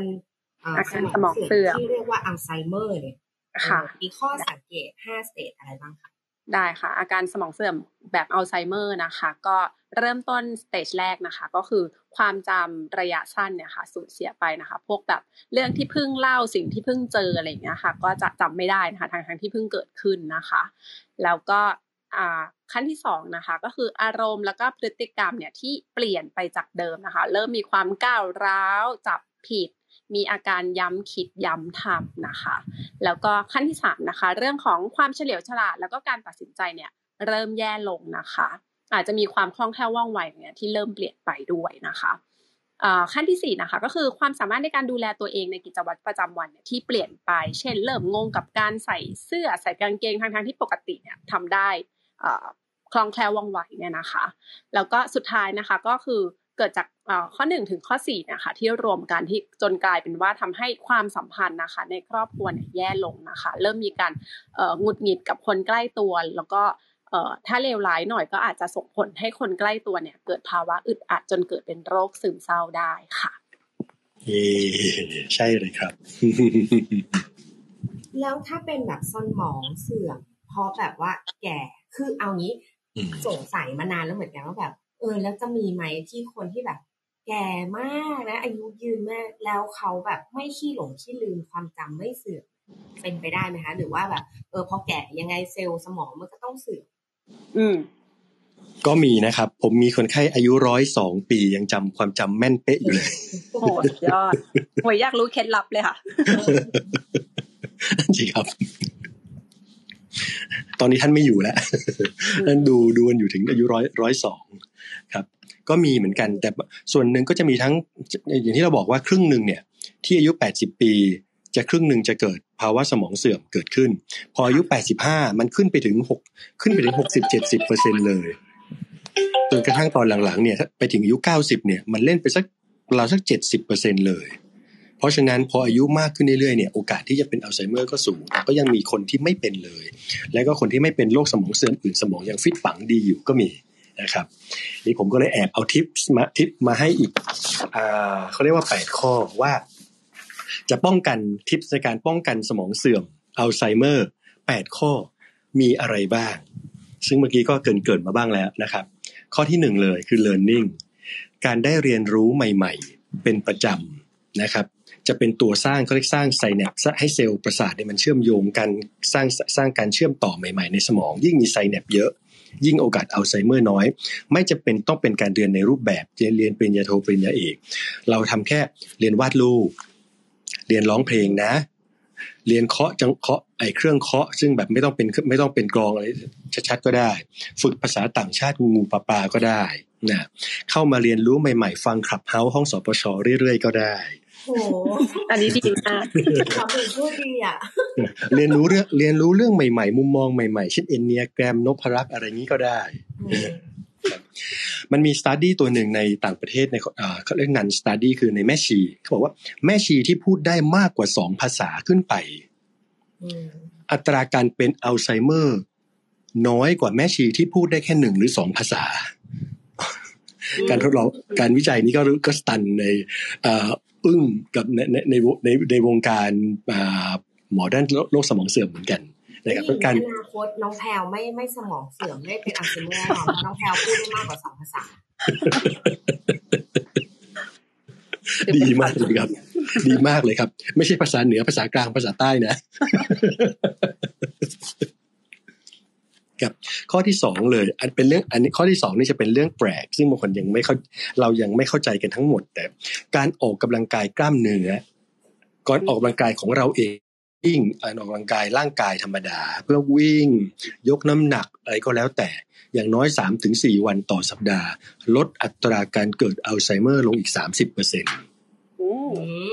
เพราะในการช่วงออกกำลังกายเนี่ยมันจะมีหลั่งกระตุ้นให้หลั่งสารเคมีในกล้ามเนื้อและในระบบประสาทส่วนกลาง จะมีตัวชื่อยากๆนะครับเนี่ยอย่างเช่นที่เราออกกำลังกายจนฟิน เรามีเอนดอร์ฟิน มีโดปามีน release ในมีการออกหลั่งโดปามีนในสมอง ในระหว่างที่เรากำลังออกกำลังกายเรื่อยๆ กล้ามเนื้อเขาจะส่งสัญญาณให้ระบบประสาทหลั่งสารเคมีสื่อประสาทที่เรียก BDNF จะเป็นตัวทำให้เซลล์สมองเนี่ยงอกงาม V VEGF GNF อะไรพวกนี้หลาย ๆ ตัวซึ่งไปกระตุ้นให้เซลล์สมองเหมือนกิ่งก้านของต้นไม้เนี่ยเจริญงอกงามและซ่อมแซมส่วนที่สึกหรอไปทำให้สมองเนี่ยมีความมีการเชื่อมโยงกันค่อนข้างเยอะทั้งสมองส่วนหน้าส่วนหลังส่วนซ้ายส่วนขวา ซึ่งไซเนปที่เยอะเงี้ยพอเราแก่ตัวลงมันก็จะมีสูญเสียไปบ้าง แต่คนที่มีคนที่มีอ่าแปดหมื่นสี่พันล้าน สูญเสียไปบ้างก็ยังดีกว่า คนที่มีแปดหมื่นสี่พันแล้วสูญเสียไป เห็นภาพแล้วครับ แล้วข้อต่อมาคือข้อต่อมาเป็นเรื่องที่เราทำกันอยู่นี่เลยแหละ ข้อสามคือการเข้าสังคมด้วยการโซเชียลไลซ์ไม่เก็บตัวอยู่คนเดียว อย่างช่วงสมัยก่อนเราจะเห็นผู้เฒ่าผู้แก่ของเรา ถ้าผู้ชายไปไหนครับ ไปร้านกาแฟ อ่าไปนั่งคุยกัน แล้วก็หาหัวเราะคุยเรื่องเตะปี๊บและผู้ชายอ่าอ่าอะไรนะคุณคุณลุงอ่าอะไรนะอาโกทั้งหลายก็จะมาคุยกันแล้วก็หัวเราะกันในเมาส์กันในร้านกาแฟ ถ้าถ้าถ้าเป็นผู้หญิงถ้าไปกันก็ไปเมาส์ไปเมาส์กันในกกกลุ่มเท้าแชร์ที่บ้านที่ที่บ้านเจหลินเป็นเพลงคาราโอเกะร้านเสริมสวยอะไรอย่างนั้นใช่ครับ ที่ตลาดหรือที่อะไรอย่างนี้ คือการเข้าสังคม การ communication make brain fresh คือมนุษย์เป็นสัตว์สังคม การที่เราได้สื่อสารปฏิสัมพันธ์กับคนอื่นเรื่อยๆเนี่ยมันจะทำให้ตัวสมองเนี่ยสดชื่น อยากเรียนรู้ใหม่ และมีการเชื่อมต่อของเซลล์สมองที่มากขึ้นอยู่เรื่อยๆ เพราะฉะนั้นคนที่อยู่คนเดียวไม่ค่อยสูงสิงกับใคร วันๆก็เล่นเกมอยู่ใน iPad อยู่อย่างอยู่อย่างเดียว ไม่ได้คุยแบบสบหน้าสบตาได้ได้ communicate กับคนที่เป็นคนจริง ๆไม่ได้ empathy ไม่ได้รับรู้ความรู้สึกก็เรียกมัลติโมด a ลิตี้เซนเซชันคือต้องได้ยิน ได้เห็นได้รู้สึกเจ็บปวดร่วมกัน อันนี้จะเป็นตัวช่วยเขาเรียกว่าการการเข้าสังคมสุขร่วมกันทุกข์ร่วมกันทำให้ตัวเซลล์สมองเนี่ย ลดโอกาสที่เป็นอัลไซเมอร์ลงได้อีกครับต่อมานี่นี่เดี๋ยวครับผมเขายกตัวอย่างจากในซีรีส์เรื่องนี้นะคะฮุนเทาเนี่ยบรรดาคุณย่าคุณยายเนี่ย ในในเมืองกงจินเนี่ยนะ มีข้อสังเกตอันหนึ่งคืออันนี้เลยเขาเข้าสังคม เขาจะแบบว่าอะสมมติว่าวันนี้ครบรอบวันตายนะ ของคุณปู่บ้านนี้เขาก็จะทำข้าวหม้อแกงหม้อนะ แล้วก็ไปรวมตัวกันอะเอาอาหารไปให้อะวันนี้วันเกิดหัวหน้าฮงนะ ก็จะแบบเออทำกับข้าวกับปลาแล้วก็อะไป Happy Birthday เขาจะมีการรวมตัวกัน หรือว่าอ่าเขาเป็นเมืองริมทะเลนะเขาก็จะไปมีอาชีพเสริมคือ ไปแกะหอยเอ่อหั่นปลาหมึกอะไรเงี้ยนะตามแบบแพปลาเขาก็จะแบบเมาส์มอยกันในกลุ่มคุณย่านะ หรือว่าเอ่อช่วงนี้เอ่อกลิ่นทะเลแบบคลุ้งเลย เราจะแบบยังไงดี คือเขาจะมีการสื่อสารนะ ระหว่างระหว่างในกลุ่มป้าป้าอาจุม่าด้วยกันนะ แล้วก็เออไปหาหัวหน้าฮงว่าแบบเฮ้ยมีขอสบู่ที่เอ่อช่วยแบบว่ารักษากลิ่นแบบ กลิ่นทะเลนี้ได้ไหมอะไรเงี้ยนะเออเขาก็จะมีเรื่องราวนะเกิดขึ้นในทุก EP เลย อันนี้ค่อนข้างชัดเจนนะว่า ถ้าไม่นับเรื่องอาการเจ็บป่วยทางกายอะสุขภาพจิตอะสุขภาพจิตส่วนใหญ่นะ โดยรวมอะถือว่ากลุ่มกลุ่มคุณยายที่เนี่ยในเรื่องนี้นะคะ มีสุขภาพจิตที่ดีนะอืมแล้วก็ยังไม่มีปัญหาหลงหลงลืมลืมนอกจาก ความเสื่อมแบบอะปวดข้อปวดเข่าปวดฟันอะไรอันนี้คิดว่ามันน่าจะเป็นแบบเรื่องของแบบความเสื่อมตามธรรมชาติเนาะอืมค่ะ มาข้อที่สี่ค่ะ ครับผมต่อมาคือการควบคุมโรคพื้นฐานเกี่ยวกับเรื่องหลอดโรคหัวใจและหลอดเลือดพื้นฐานนะครับ ได้ตั้งแต่เรื่องความดันโลหิตสูง เบาหวาน ไขมันในเลือดสูง แล้วก็ความอ้วน เพราะเพราะถ้าการควบคุมโรคเหล่านี้ได้ แม้ว่าจะเป็นโรคความดันที่ควบคุมได้ดี คนเป็นเบาหวานที่ควบคุมได้ดี ก็โอกาสเป็นอัลไซเมอร์ในอนาคตน้อยกว่าคนที่ไม่ได้ควบคุมเรื่องเหล่านี้นะครับ สิ่งที่จะให้หลีกเลี่ยงจะมีอยู่ เขาเรียกปีศาจสีขาวสามตัวนะครับ ก็คือ sugar คือน้ำตาล refined sugar คือน้ำตาลที่ผ่านการแปรรูปมาขาวตัวที่หนึ่งนะครับ ตัวที่สองคือเกลือ salt อ่า เจ้าเกลือนี่แหละ ช่วยเร่งทำให้เกิดทำให้เกิดความดันขึ้น ทำให้ไตทำงานหนักค่ะไม่กินเกลือสีขาวไงไปกินเกลือสีชมพูสีดำอะไรได้เกลือหิมาลัยก็เขาเรียกว่าเลวน้อยกว่าแล้วกันเพราะเป็นการขัดสีกันการเลวน้อยกว่านะเออโอเคค่ะครับ แล้วก็สุดท้ายก็คือเกี่ยวกับพวกแป้ง พวกแป้ง พวกไอซิ่ง พวกในเบเกอรี่ทั้งหลายนะครับ ก็จะเป็นเขาเขาบอกว่าปีศาจสีขาวทั้งสามจริงก็ไม่ต้องสีขาวก็ได้ แต่เป็นของเหล่านี้นะครับหวานหวานเค็มเค็มแล้วก็มันมันอร่อยอร่อยแบบนี้ จะเป็นตัวยิ่งไปเพิ่มกลไก เพราะกลไกการเกิด เขาเรียกว่าในภาษาการแพทย์เรียก advanced glycation end product AGE เหมือนเหมือนกับคำว่าแก่เลย AGE advanced glycation end product นะก็จะเป็นตัวทำให้ไปเกาะตามเซลล์สมองใช่ครับ ใช่ครับ แต่ตัวตัวมันเลยคือชื่อ AG advanced glycation end product ก็คือ product ซึ่งเกิดจากน้ำตาล เกลือและความหวานไปเคลือบโปรตีนแบบหนึ่งให้มันทำงานไม่ได้ และเกิดเป็นโปรตีนเสื่อมสภาพอยู่ในร่างกายเป็นว่าถ้าไม่อยากแก่นะ หรือว่าถ้าแก่ตัวไปแล้วลดอัตราการเป็นอัลไซเมอร์ ก็ลดแป้งน้ำตาลแล้วก็เกลือนะคะ ใช่แล้วครับ ลดนิดนึงนะ ไม่ต้องไม่ไม่ได้ไม่ได้ห้ามกินทั้งหมดนะเอาแต่พอดีเนาะใช่แล้ว และข้อที่ห้าไม่รู้จะเคยได้ยินกันหรือเปล่าเรื่อง อ่าจะมีจะจะมีเกี่ยวกับคนดังในประวัติศาสตร์หลายคนเลย เรื่องการบาดเจ็บที่ศีรษะเรื่อยๆอย่างสมัยก่อนจะมีนักอเมริกันฟุตบอล ซึ่งซึ่งซึ่งเป็นสมองเสื่อมนี่ผมก็ลืมชื่อเขาแหละทำให้เกิดโรคตัวหนึ่งชื่อชื่อว่า chronic traumatic encephalopathy คืออันนี้เป็นคนที่ทำให้เกิดเรื่องเรื่องนี้เกิดขึ้น และทำให้นักอเมริกันฟุตบอลปัจจุบัน ต้องใส่หมวกเบ้อเริ่มเทิ่มต้องใส่เสื้อเกราะเบ้อเริ่มเทิ่มขนาดนี้ เพื่อลดอัตราการเกิดการบาดเจ็บที่ศีรษะ และคนดังอีกคนหนึ่งเคยเห็นมูฮัมหมัดอาลีเคยได้ยินชื่อนะครับ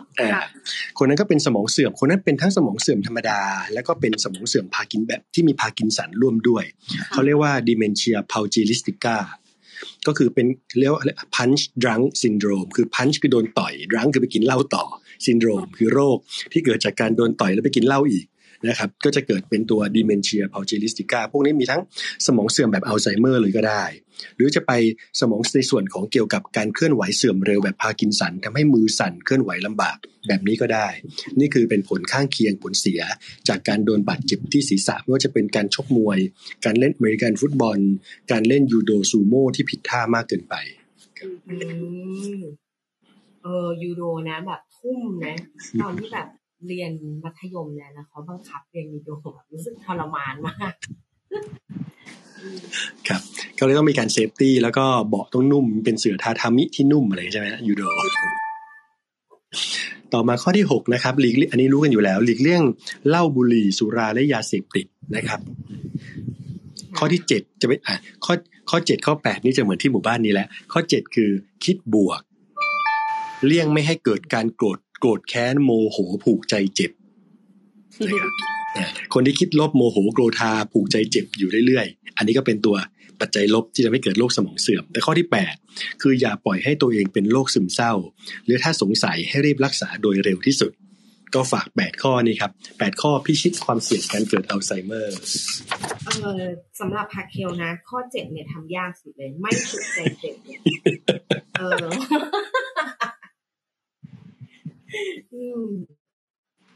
เออ แล้วก็เอ่อมีซีรีส์อีกเรื่องหนึ่งนะคะ เป็นเรื่อง Hospital Playlist เออเรื่องเนี้ย อ่า มีใครเคยได้ดูไหมคุณหมอเคยได้ดูไหมแวบๆเหมือนกันครับ ตัวตัวหลักเนี่ยทั้งห้าตัวเนี่ยเขาเป็นเพื่อนรักกัน ซึ่งเป็นหมอทั้งห้าคนเลยนะคะ แล้วคุณหมอเนี่ยจะอยู่ในวัยสี่สิบบวกสี่สิบต้นๆนะอ่าซึ่งในเรื่องเนี่ยเขาก็เล่าในทำนองว่า โอเคเขายังไม่ใช่คนแก่หรอกแต่เขาก็เริ่มแบบว่าเล่าว่าเฮ้ยเดี๋ยวนี้เนี่ยมันเริ่มแบบปวดตรงนั้น อันนี้ตรงนี้อะไรเงี้ยนะมันเหมือนกับว่าเขาพยายามจะบอกทรายบางอย่างว่าเออสี่สิบเนี่ยมันก็เริ่มมีความเปลี่ยนแปลงนะจากที่เคยแบบโอ้อดหลับอดนอนไหว เดี๋ยวนี้ก็ไม่ได้แล้วนะคะ แล้วในวัยนี้ก็เป็นวัยที่ต้องดูแลคุณพ่อคุณแม่เป็นหลักนะซึ่งคุณพ่อคุณแม่ของหมออายุสี่สิบบวกเนี่ย ก็แน่นอนต้องหกสิบ up ขึ้นไปนะก็จะเห็นพ่อแม่ของแต่ละคนเริ่มแบบบางคนเป็นพาร์กินสันบางคนแบบ มีคนหนึ่งที่ เออคิดว่าตัวเองอะสมองเสื่อม เริ่มแบบ เอ๊ะจำรหัสเข้าบ้านไม่ได้ เพราะว่าที่เกาหลีนะเขาจะมีแบบรหัสประตูบ้าน เออเขาไม่ได้ เออ หรือว่าแบบเฮ้ยต้มแบบว่าอะไรสักอย่างไว้แล้วต้มแกงไว้แล้วก็ลืมปิดแกงซึ่งทุกวันนี้ผักเคียวเป็นประจำเออ แล้วก็อะไรอย่างเงี้ยนะสุดท้ายเนี่ยเขาว่าคิดว่าแบบเขาทำใจว่าโหถ้าเขาเป็นอัลไซเมอร์เขาต้องแบบแย่แน่เลย เขาจะจำชื่อลูกชายเขาไม่ได้เขาซีเรียสเรื่องนี้มากเนาะปรากฏว่าพอมาหาหมอจริง ๆ ตอนแรกเขาก็ไม่กล้ามา สุดท้ายก็มีเหตุฉุกเฉินทำให้ต้องมา แล้วหนึ่งในห้าของคุณหมอแกงเนี้ยนะเขาก็เป็นคุณหมอทางด้านสมองและระบบประสาทพอดีเลยเขาก็ตรวจละเอียดเลยนะ ปรากฏว่ายังไม่ใช่อัลไซเมอร์เหมือนกับเกิดจากหลอดเลือดในสมองอะไรบางเส้นที่ว่าคือจะไม่ได้เออมันไปเบียดอะไรสักอย่างอะเลยทำให้เขาเกิดแบบมีปัญหาเรื่องความจำ ค่ะอ่าซึ่งก็สามารถผ่าตัดแก้ไขได้อะไรประมาณนี้อืมอืมอืมอะอืมเป็นไปได้เป็นไปได้ เพราะมันก็จะมีโรคซึ่งทำให้เกิดอาการคล้ายๆ กับสมองเสื่อมอัลไซเมอร์อยู่เหมือนกันอยู่ห้ากลุ่มเหมือนกัน ซึ่งหนึ่งเนี่ยก็คือนะครับกลุ่มโรคหลอดเลือดสมองบางชนิด นะทำที่ทำให้เกิดสมองขาดเลือดในบางตำแหน่ง หรือหลอดเลือดสมองโป่งพอง หรือมีเคยมีเส้นหลอดเลือดสมองแตกในบางตำแหน่ง ซึ่งจะทำให้เกิดอาการเหมือนสมองเสื่อมได้และและก็และหรือไม่ก็ทำให้เกิดเป็นอาการสมองเสื่อมจากหลอดเลือดมันแย่มากๆเองก็ได้อ่ากลุ่มอื่นที่เล่าให้ฟังอย่างการบาดเจ็บที่ศีรษะ โรคพวกน้ำข้างในโพรงสมองที่มีปัญหาเรื่องการเดินคล้ายๆ พาร์กินสัน แล้วก็สมองเสื่อมแบบเร็ว หรือโรคเกี่ยวกับฮอร์โมน พวกไทรอยฮอร์โมนต่ำผิดปกติในผู้สูงอายุนะแล้วก็สุดท้ายก็เป็นกลุ่มพวกโรคซึมเศร้าในผู้สูงอายุ ซึ่ง 5 ตัวนี้มีอาการเริ่มตอนเริ่มต้นเหมือนสมองเสื่อมและสุดท้ายก็ทำให้เกิดสมองเสื่อมเองด้วยเลยทั้งหมดเหมือนกันค่ะอืมก็เข้าใจได้มากเราเราเปิดให้ เปิดเวทีให้เพื่อนๆขึ้นมาถามคุณหมอดีไหมคะ ได้ดีเลยเผื่อมีใครแบบระหว่างรอ งั้นแถวถาม ค่ะ แอบมีคำถามคืออย่างที่คุณหมอว่าแหละค่ะว่าก็คือผู้สูงวัยเนี่ยค่ะกว่าครึ่งเนาะมักจะมีโอกาสเป็นโรคสมองเสื่อม แต่แล้วทีนี้เนี่ย เอ่อด้วยสภาพครอบครัวแบบในปัจจุบันนะคะมันไม่ใช่ครอบครัวขยายแบบเมื่อก่อนนะที่ว่าทุกคนอยู่ร่วมกันในบ้านเดียวช่วยแบบแบ่งกันดูแลได้อะไรอย่างเงี้ยค่ะ มันกลายเป็นเอ่อลักษณะการดูแลผู้สูงอายุสมัยนี้ก็กลายเป็นแบบต้องเอ่อฝากบ้านนี้อาทิตย์หนึ่งหรือไปอยู่อีกบ้านหนึ่งหรืออาทิตย์หนึ่งอะไรเงี้ยค่ะ มันมีมันมีผลกับการเอ่อ ดูแลผู้สูงอายุที่มีอาการของโรคสมองเสื่อมไหมคะเป็นคำถามที่ดีมากเลยครับ very good อันนี้เป็นเรื่องที่เรื่องที่คุยกับญาติของคนไข้อัลไซเมอร์ทุกคนเลยนะครับ อันนี้แบ่งเป็นสองกรณีก่อน กรณีหนึ่งที่ยังไม่ได้เป็นโรคสมองเสื่อมนะครับ ยังไม่ได้เป็นโรคสมองเสื่อม การเรียนรู้ใหม่ ๆ การเปลี่ยนบรรยากาศการไปเที่ยวการไปอยู่บ้านลูกคนนู้นลูกคนนี้ ดี นะครับการเปลี่ยนบรรยากาศการเจอสิ่งบรรยากาศใหม่ๆ สนุกสนานล่าเริงไปเที่ยวเปลี่ยนบ้านลูกชายไปอยู่บ้านลูกสาวไปอยู่บ้านไปอยู่บ้านลูกเขยอะไรเงี้ยดีหมดนะครับ นี่คือก่อนเป็นสมองเสื่อมต่อจากนั้นถ้าได้รับการวินิจฉัยว่าเป็นโรคสมองเสื่อม โดยเฉพาะอัลไซเมอร์เองแล้ว หรือโรคสมองเสื่อมอื่นก็ตาม หลีกเลี่ยงการเปลี่ยนสิ่งแวดล้อมรอบตัวที่สุดของที่สุด อืม ถ้าในตู้มีถ้าในตู้มีแต่เสื้อสีฟ้ากับสีขาว เสื้อพังซื้อเสื้อสีฟ้ากับสีขาว ไม่ต้องอยู่บ้านลูกชายหกเดือน อยู่บ้านลูกสาวหกเดือนไม่ไม่ไม่เอา ขออยู่ไปขออยู่บ้านเดียวตลอดเลย หรือถ้าเปลี่ยนคือเปลี่ยนไปเลย อยู่บ้านนี้ไปเลยสามปีห้าปี ไม่ไหวแล้วดูแลไม่ไหวแล้ว อันนี้จะคนนี้เออเขาเออจะไปทำงานที่อื่นต่างประเทศ และค่อยย้ายไปอยู่บ้านอีกคนหนึ่งไปเรื่อยๆไม่มี เห็นกันเธอสี่เดือนสิดิฉันสามเดือน แล้วเดี๋ยวไปแล้วเดี๋ยวไปน้องคนเล็กอีกสามเดือน อันนี้ไม่เอาอันนี้แย่การเปลี่ยนสิ่งแวดล้อมยังแย่เลย อาจารย์ผมท่านหนึ่งยังบอกว่าแม้กระทั่งเปลี่ยนสีแปรงสีฟันยังไม่ควรเลยผม อันนี้ผมยังไม่แน่ใจว่าเอาคันนั้นหรือเปล่าอ๋ออ๋อสรุปก็คือการเปลี่ยนสิ่งแวดล้อมจะทำให้อาการแย่ลงใช่ไหมใช่ครับก็คือจะหลง อย่างเช่นว่าถ้าเกิดชอบมีที่เที่ยว ให้เลือกที่เที่ยวเอาไว้สักสองที่นะครับ เช่นไปทานอาหารญี่ปุ่นที่พัตคารนี้นี้ หรือไม่ก็ไปเดินช้อปปิ้งอ่าซูเปอร์มาร์เก็ตที่ที่ที่ที่ห้างนี้ เอาไว้สักสองที่ที่ไปเที่ยวเรื่อยๆ ไม่ต้องไปเปลี่ยนบ่อย แล้วเวลาจะพาไปพักผ่อนหย่อนใจก็ไปแค่สองที่เนี้ยพอหรือไม่ก็ไปบางแสน บางแสน บางแสนกับกับเขาใหญ่เขาใหญ่เขาใหญ่ บางแสนเขาใหญ่เขาใหญ่บางแสนพอเพราะยังไงก็ตามเดี๋ยวตอนไปไปก็บอกโอ้ฉันไม่ได้มาที่นี่นานแล้วนะ จริง ๆ เมื่อห้าวันก่อนนี่แหละเพราะเพราะเขาจะเหมือนแบบ ไม่เคยเกิดขึ้นตลอดเวลาเนาะก็ใหม่สำหรับเขาเออเราก็อาจจะแบบเอ้ยอีกแล้วว่าแต่ว่าเออต้องต้องนึกถึงคนที่เขาเขาใหม่อยู่เสมอด้วยเนาะอืมอะทีนี้มีคำถามต่อค่ะ อย่างเช่นสมมติถ้าเกิดไม่สะดวกว่าแบบโหจะต้องเอ่อให้อยู่บ้านใดบ้านหนึ่ง เป็นระยะเวลานานอย่างเงี้ยค่ะ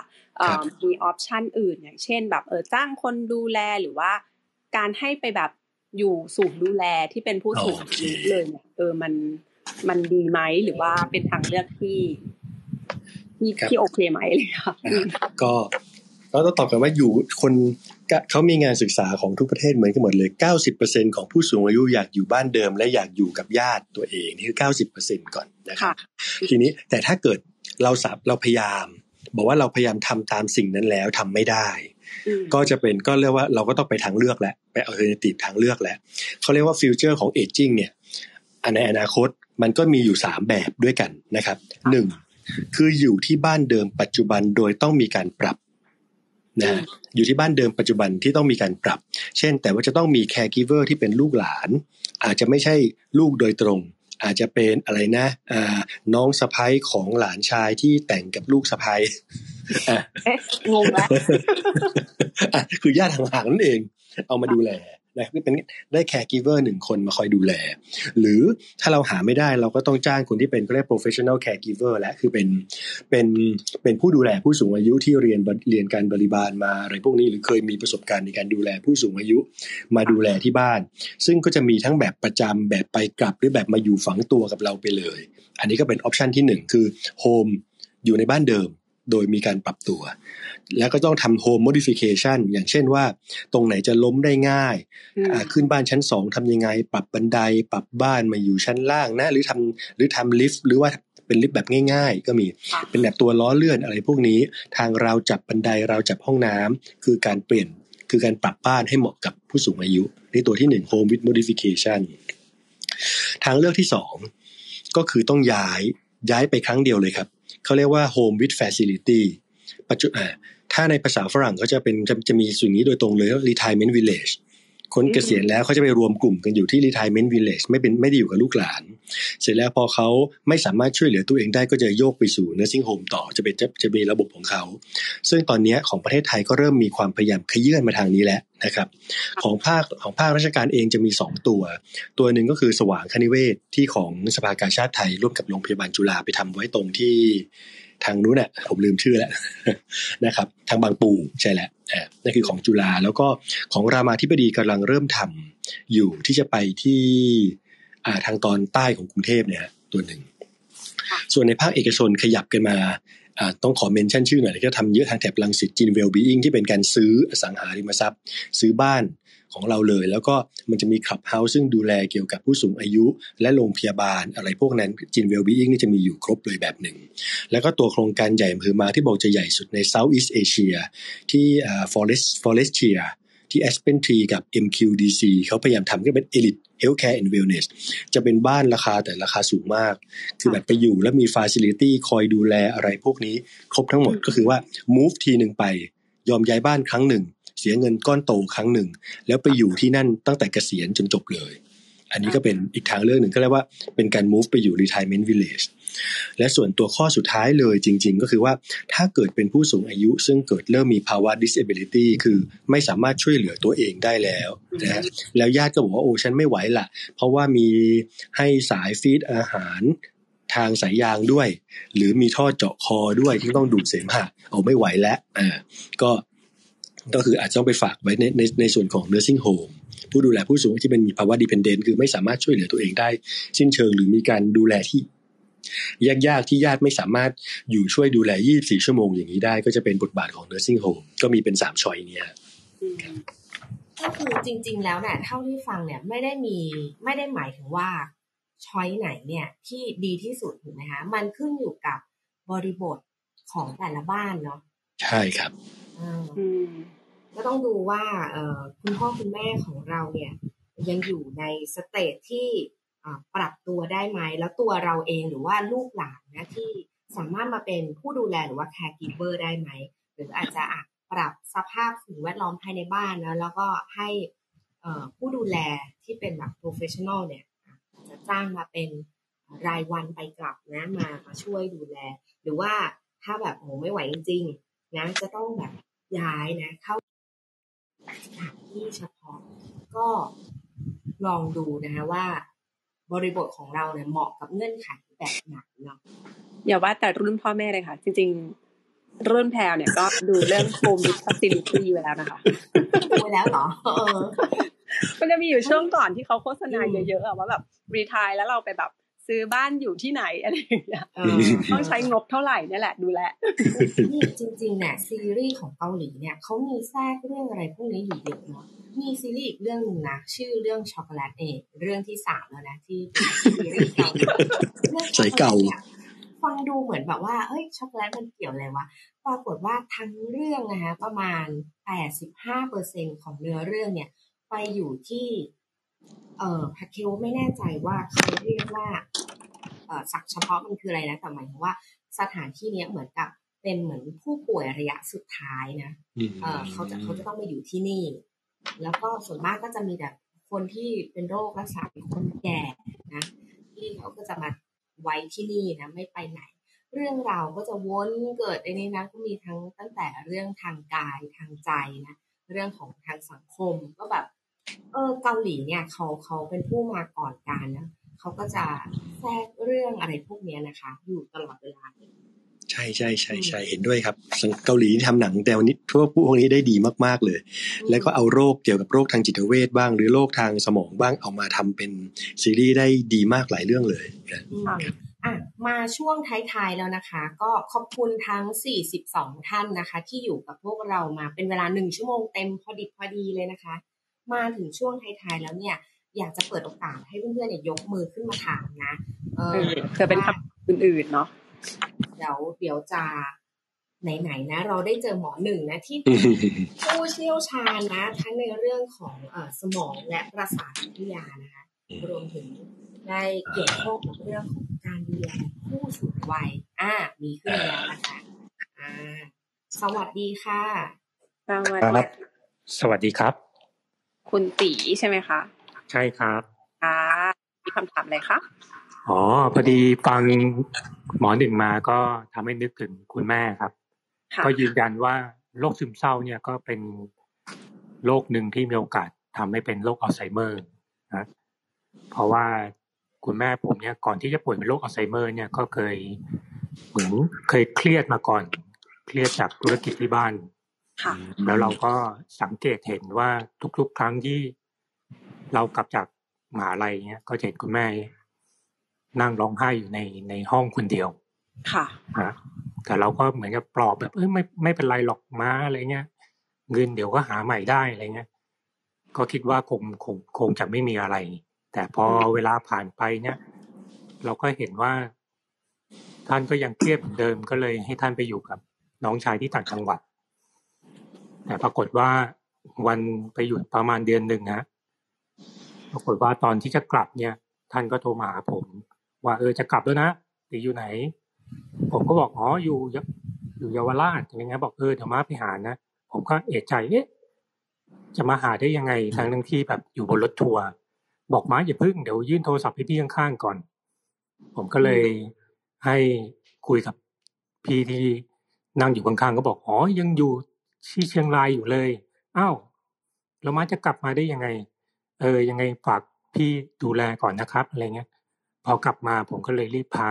คุณแม่ไปตรวจ ก็คุณหมอก็ทำแบบทดสอบแล้วก็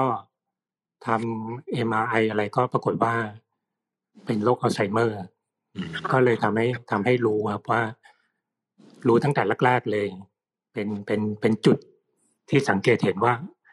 ท่านท่านเปลี่ยนไปจริง ๆ แบบจากคนที่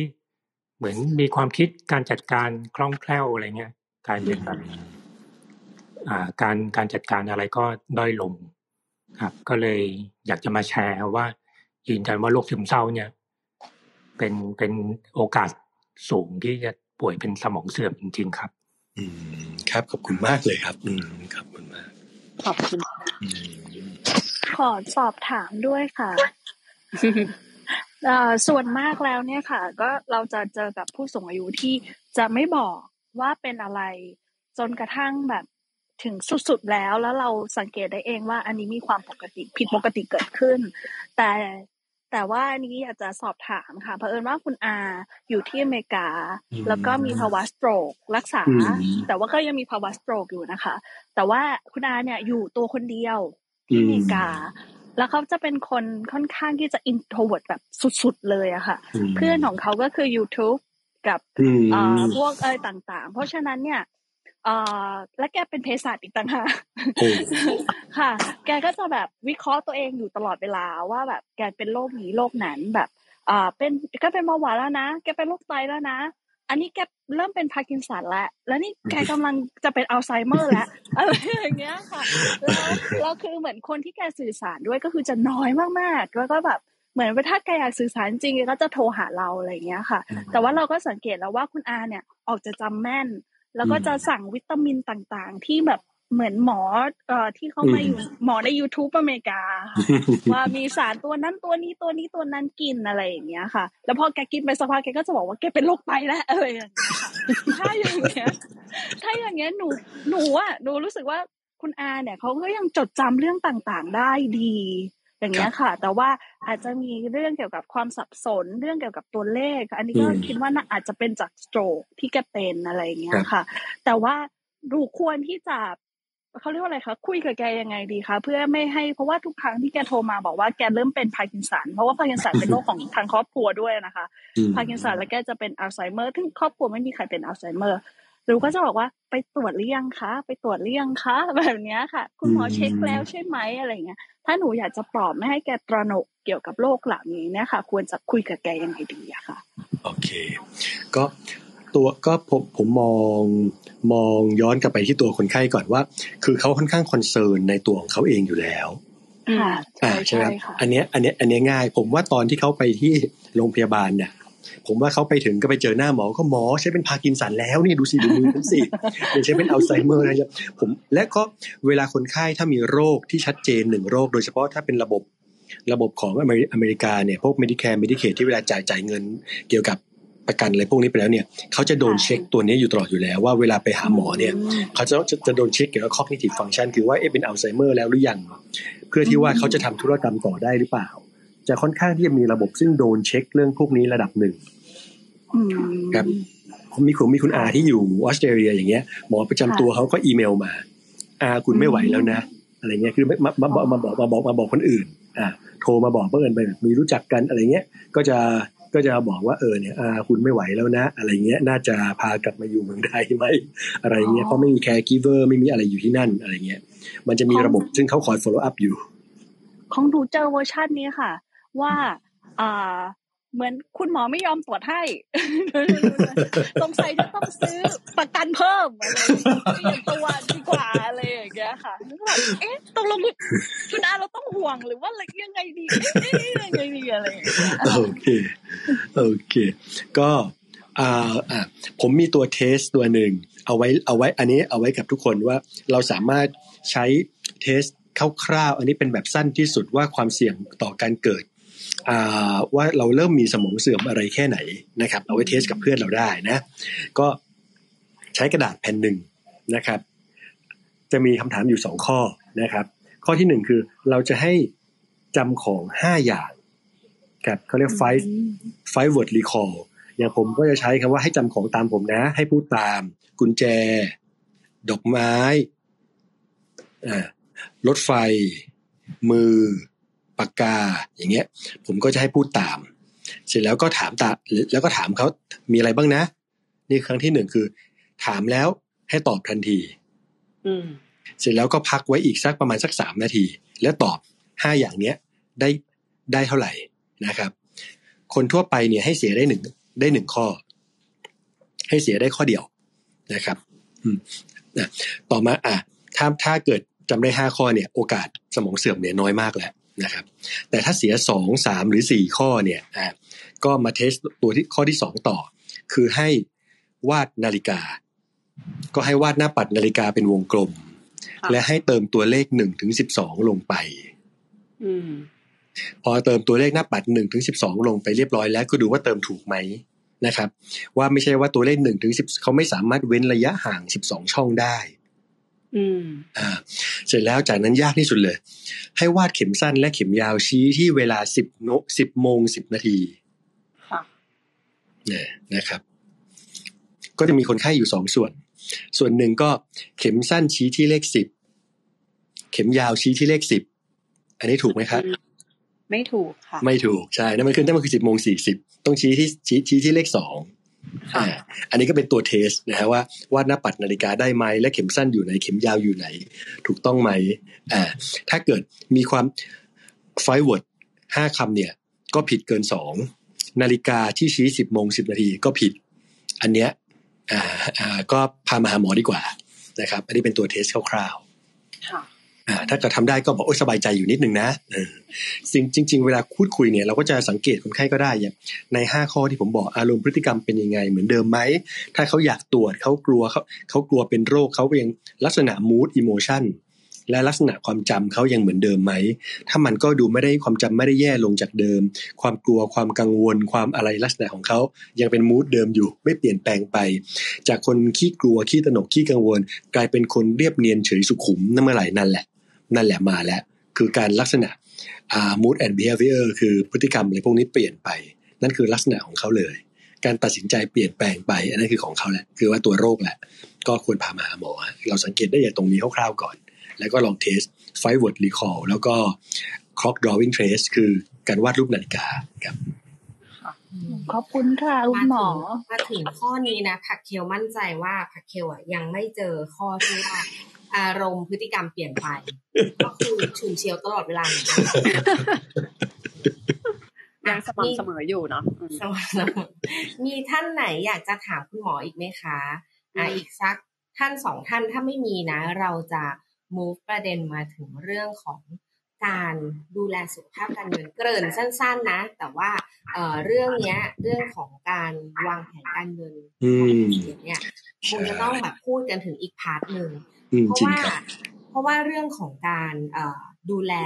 สุขภาพของผู้สูงวัยก็ต้องใช้ตังค์นะคะหมอหนึ่งได้ใช่ครับ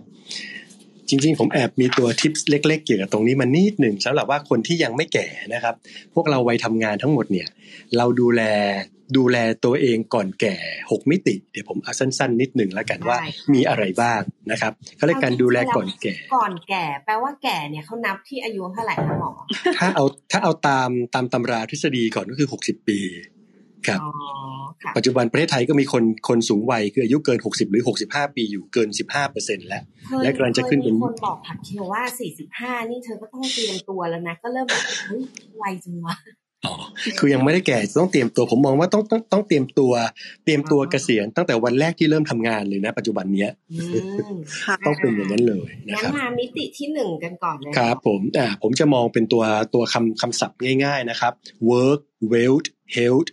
family social spirit นะมิติคือ work ว่างานที่ทำเนี่ย เรามีความสุขกับงานที่ทำแค่ไหน ความเครียดเยอะแค่ไหน งานที่เราทำนะบั่นทอนสุขภาพไหม งานที่เราทำทำให้เราขาดการพักผ่อนไหมเราต้องนอนดึกตลอดเวลาไหมงานที่เราทำเนี่ยมันแย่งเวลาที่เราจะได้ออกกำลังกายไปหรือเปล่า งานที่เราอุทิศให้เนี่ย มันแย่งเวลาที่เราให้กับลูกให้กับครอบครัวหรือเปล่านี่คือมิติของ work นะฮะ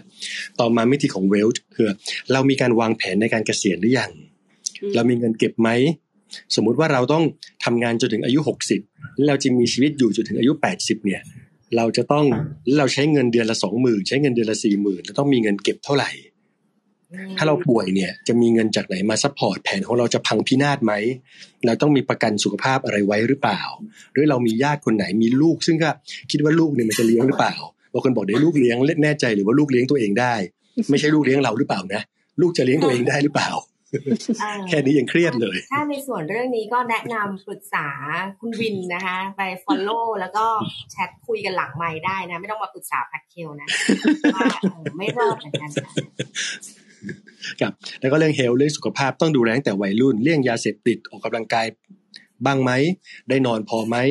ได้ตรวจสุขภาพบ้างไหม ไม่ใช่เอาเอาไม่ใช่เอาแต่รถไปเข้าอู่ทุกหกเดือน แต่สุขภาพตัวเองไม่เคยไปลงไม่เคยไปเช็คอัพตรวจเบาหวานเลยโดนใครบางคนหรือเปล่านะเรามักเคยได้ยินเรื่องเซอร์ไพรส์ของเพื่อนๆ หรือรุ่นพี่เกี่ยวเรื่องสุขภาพทำงานจนได้เป็นระดับซีอแล้วก็ตรวจร่างกายเจอมะเร็งปอดระยะสี่น่าจะเคยได้ยินกันเรื่อยๆอยู่แล้วว่าเป็นยังไงทำงานมากง่วงมาก บางคนทำงานได้เงินเยอะเสร็จแล้วก็อ่า เข้าเข้าหรือไม่ก็ทำงานจนดึกดื่น เช้าวันต่อมาขับรถหลับในชนอุบัติเหตุเสียชีวิตนี่คือเรื่องสุขภาพที่ต้องคอนเซิร์นก่อนที่มันจะสายเกินไปนี่ไงเหมือนเรื่องนี้ที่ในอยู่ในหนังสือ Creative Line Net อะวันนี้พี่เก่งเพิ่งพูดไปอะต่อมลูกหมากที่ที่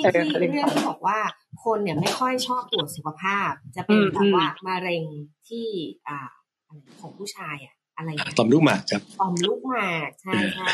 เขาก็เลยแบบว่า เออคิดคิดแคมเปญขึ้นมาอันหนึ่งว่า ถ้าใครตรวจสุขภาพแล้ว แล้วเอารถมาเข้าอู่จะจะลดหรืออะไรสักอย่างซัมติงจำไม่ได้แต่ว่าอารมณ์ประมาณว่าคอนเซปต์เนี่ย คือเขาอยากให้คนเนี่ย เอารถมาตรวจเนี่ย ก็ควรจะตรวจสุขภาพตัวเองด้วยประมาณนี้ค่ะใช่เลยครับ ใช่เลยครับ อ่ามามิติที่สี่ค่ะสี่ครับครอบครัว Family ครอบครัวนี่เป็นสิ่งที่เราต้องการที่สุด เวลาเนี่ยเป็นเขาบอกว่าเวลาเนี่ยเป็นสิ่งที่เราอยากได้ เป็นสิ่งที่มีค่ากับเรามากที่สุด แต่เรามักจะใช้มันอย่างแย่ที่สุด time is the thing we need it most but we spend it worst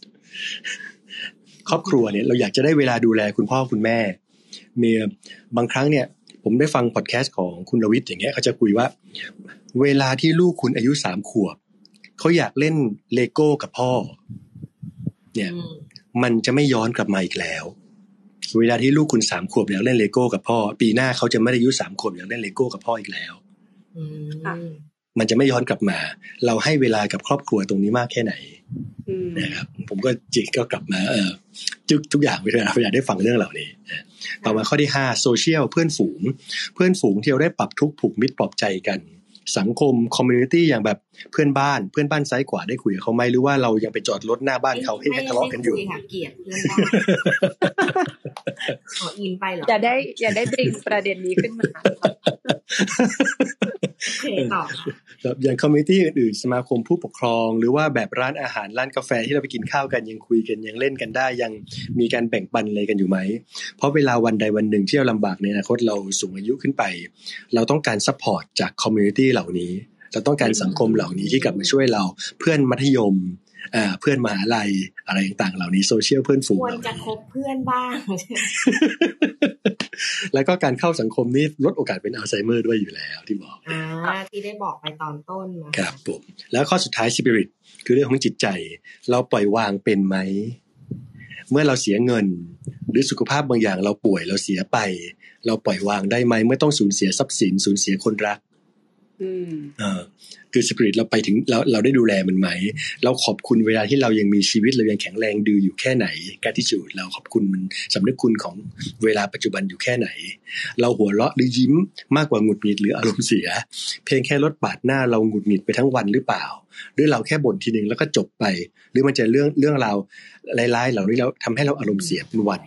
ก็ดึงกลับมาเรื่องของสปิริตครับ ก็เป็นฝากไว้ 6 มิติที่การดูแลตัวเองก่อนแก่นะครับ work well health finance social แล้วก็ spirit ครับผมตั้งแต่หมอหนึ่งพูดมานะพักเคลเนี่ยโดน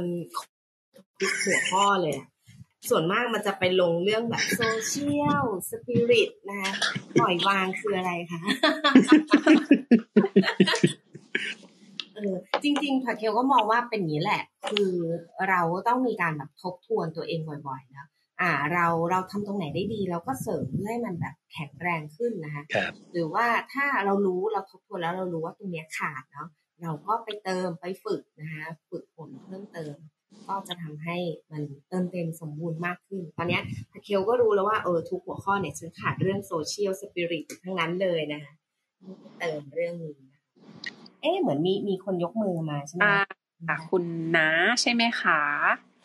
สวัสดีค่ะ สวัสดีครับ ผมจะถามคุณหมออ่าครับเฮ้ยคือผมเข้าใจถูกไหมครับว่าไอตัวเส้นประสาทของของมนุษย์เราอะพอพออ่าพอตอนเด็กเราจะมีเยอะใช่ป่ะพออายุเราเริ่มเริ่มเยอะขึ้นไปมันไอเส้นประสาทตรงนั้นอะมันจะถูกตัดไปเรื่อยๆ แล้วมันจะเกี่ยวกับความจำอะครับอ่ามีส่วนครับใช่ครับคือ อันนี้บอกไปถึงในสมองก่อนนะ เส้นประไอเขาเรียกว่าใยประสาทเชื่อมต่อในในในในในสมอง มันจะค่อนมันจะค่อนข้างค่อย ๆ เสื่อมลงตามอายุ และก็ด้วยและจะเสื่อมมากยิ่งขึ้น ถ้าเกิดเป็นโรคสมองเสื่อมประเภทต่างๆ ด้วยครับค่ะผมคำถามก็คือผมจะถามว่าอะไรคือวิธีการป้องกันหรือว่าการชะลอให้มันแบบ ช้าหรือว่าอะไรอย่างเงี้ยครับ อ่านั่นเลยเมื่อกี้เลยแปดแปดข้อของเรานะครับ เมื่อกี้นี้ก็เริ่มตั้งแต่อ่าเดี๋ยวผมจะอีกมาดูให้แพลรีแคปให้อ่าได้ครับผมโอเคค่ะก็แปดวิธีการเสริมสมองไม่ให้เสื่อมง่ายนะคะ ก็คือหนึ่งนะคะเอ่อให้เรียนรู้สิ่งใหม่ ๆนะคะ สร้างไซแนปเนาะให้สมองเนี่ยเพิ่มมากขึ้นนะคะ ไม่ว่าจะเป็นเรียนวาดรูปฝึกภาษาใหม่ ๆ อะไรอย่างเงี้ยค่ะ ข้อที่สองนะคะก็คือการออกกำลังกายกล้ามเนื้อนะคะ เช่นวิ่งนะคะ อย่างน้อยเนี่ยสามถึงสี่วันต่อสัปดาห์นะคะ จะช่วยลดการเกิดอัลไซเมอร์เนี่ยได้ถึงสามสิบเปอร์เซ็นค่ะ อย่างที่สามนะคะการเข้าสังคมค่ะ ไม่เก็บตัวอยู่คนเดียว แล้วก็ได้ใช้เอ่อ multimodality perception นะคะ ได้การแบบสื่อสารกับคนจริง ๆ นะคะ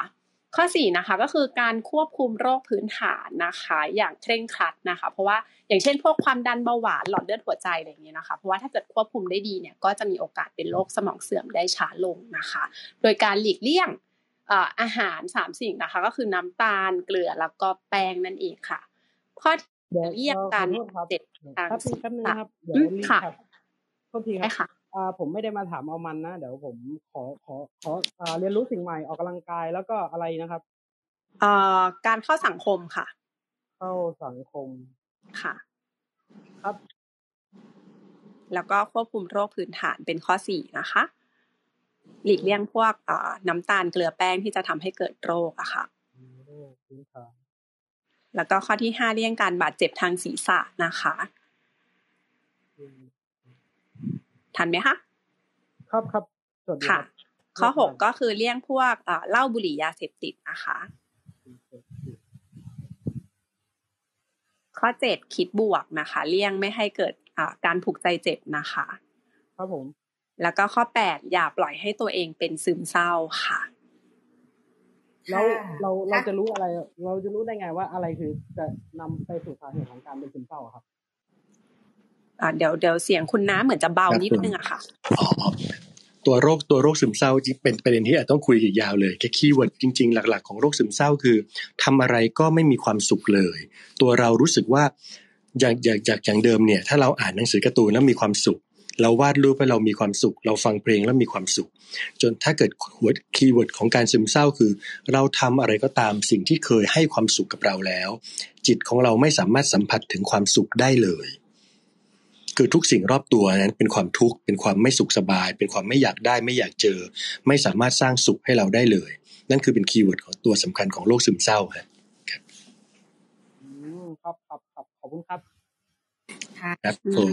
เหมือนกับถ้าถ้าเราเอ่อ keyword ที่คุณหมอบอกเมื่อกี้แล้วรู้สึกว่าเอ๊ะไม่แน่ใจยังไงก็คือรีบไปปรึกษาคุณหมอเนาะเฉพาะทางจิตแพทย์อะไรเงี้ยนะคะ ก่อนเนาะเพื่อจะได้รีบวินิจฉัยนะว่า เป็นหรือไม่เป็นถ้าเป็นเราก็จะได้รีบแก้ไข แล้วก็เนื้อหาทั้งหมดที่คุยในวันนี้นะคะ เราจะทยอยนะลงเนื้อหาในเอ่อ กลุ่มกรุ๊ปของสปชนะคะ สามารถ search ถ้า search สปชเนี่ยก็จะขึ้นเลย ถ้าจะ search แบบเว็บก็จะ search ว่า forward thinking นะคะ FWD แล้วก็ thinking ติดกันนะคะ ก็จะเจอเลย เราก็จะทยอย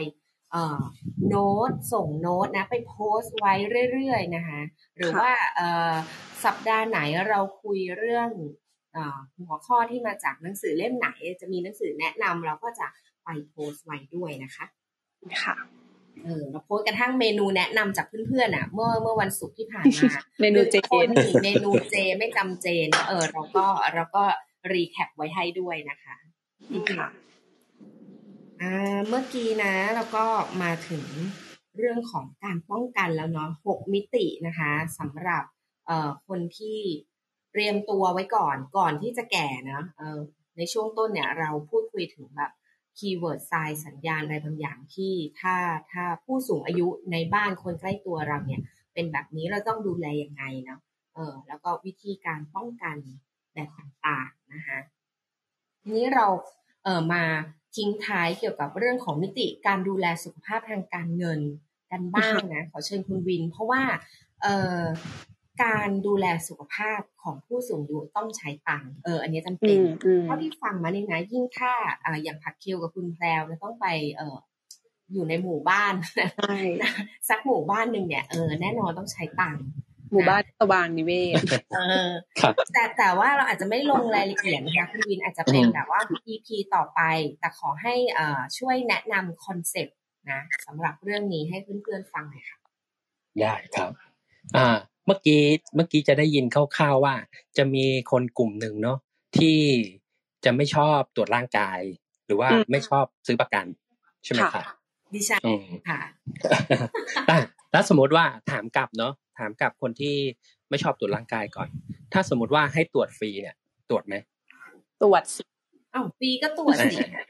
แล้วก็สมมุติว่าประกันเนี่ย ไม่ชอบซื้อ แต่ถ้าให้ฟรีให้เอาไหมเอาค่ะ ก็เอาดิแสดงว่ามันไม่ได้เกี่ยวกับตัวมันถูกไหมอ่าอ่าอ่ามันเกี่ยวกับอะไรอย่างบางอย่าง ก็คือมันนี่นี่เอง อ่าใช่ค่ะใช่คือเราไม่อยากเสียมันนี่แหละ อืม มันก็เลย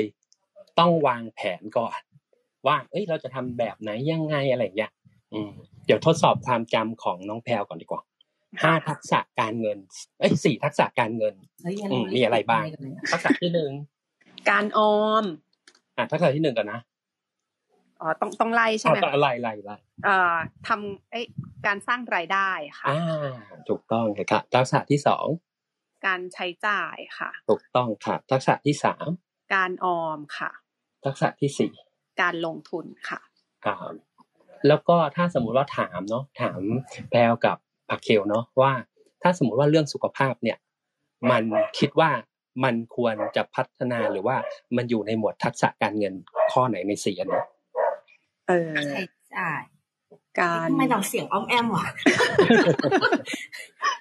เหมือนแบบจะตอบอาหารคำถามอาจารย์แล้วแบบเอ๊ะ ไม่แน่ใจเฮ้ยแต่มันเป็นการลงทุนดิเพราะว่าวางแผนนะการเรื่องเกี่ยวกับสุขภาพเราว่าเป็นการลงทุนอะคนหนึ่งลงทุน อ่าเขาว่าลงทุนค่ะ ลงทุนกับการออมอะ ลงทุนกับใช้จ่าย เอ้ยตอบสองข้อได้ไหมได้ได้ได้อ่า ลงทุนกับใช้จ่าย อ่า ก็คือถ้าถ้าเรามองเรื่องการลงทุนเนาะมันจะเป็นการลงทุนในการดูแลสุขภาพ อืมอืมอืมอืมแต่ก็คือสมมุติว่าเรื่องสุขภาพเลยนะข้อแรกเลยอะมันก็คือเรื่องทักษะการใช้จ่าย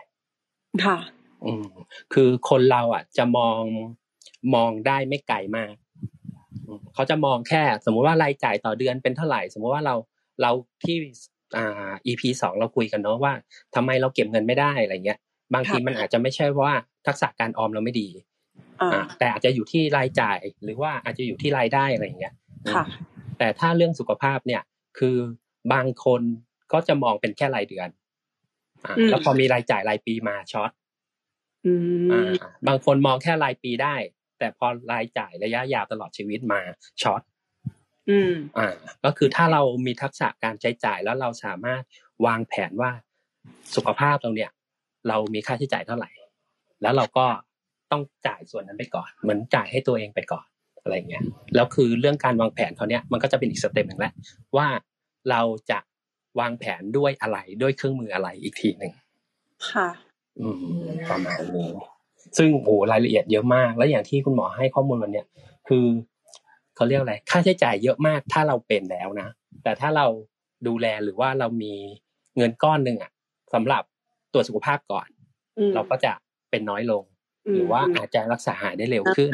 ค่ะ ประมาณนี้นะอาจจะต้องมีอีพีต่อไปใช่ต้องมีอีพีต่อไปแน่นอน ซึ่งทักเกียวนะ เคยเคยไปแบบว่า อ่าฟังการประชุมนะ เชิงวิชาการเนี่ยเขาก็มีการคุยเนาะเรื่องของอ คนที่ต้องใช้เงินในการดูแลผู้ป่วยระยะท้าย หมายถึงว่าเช่น เราเป็นโรคที่รักษาไม่หายเนาะมะเร็งเอ่ยนะ อะไรเอ่ยอย่างเงี้ยแล้วแล้วเราต้องโอ้โหกว่าที่ถ้าพูดตรงๆนะกว่าเราจะจากโลกนี้ไปอะเป็นปีๆนะ เราต้องแบบเออเดินทางไปหาหมอไปนัดนะไปทำเคมีบำบัดเอยอะไรเอยนะต้องมีจ้างผู้ดูแลมาดูแล ถ้าแบบลูกหลานไม่ได้แบบ เออ ลูกหลานไม่ได้ว่าเนาะใช่เพื่อที่เอาเงินเนี่ยนะ เออ มารักษาคุณพ่อคุณแม่อย่างเงี้ยเท่ากับว่าเราจะต้องมีเงินก้อนหนึ่งนะเออเผื่อไว้ใช้ในยามบ้านปลายชีวิต ซึ่งเขามีการคำนวณด้วยนะว่าในช่วงสุดท้ายของชีวิตเนี่ย ถ้าเราแบบป่วยระยะท้ายเป็นโรคที่รักษาไม่หายเนี่ย ต้องใช้เงินเท่าไหร่นะ เออ แล้วถ้าเราวางแผนเนี่ย ดูแล รักษาแบบหนึ่งจะสามารถลดค่าใช้จ่ายได้มากกว่าอีกแบบหนึ่งถึงสิบเท่า ซึ่งอันเนี้ยพาเคลไม่เฉลยนะ เพื่อที่จะให้ทุกคนอะมาตามฟังเราทุกอาทิตย์ไปนะ ซึ่งอยู่ในแปด EP พิเศษที่เราวางสตอรี่กันไปด้วยนะคะสตอรี่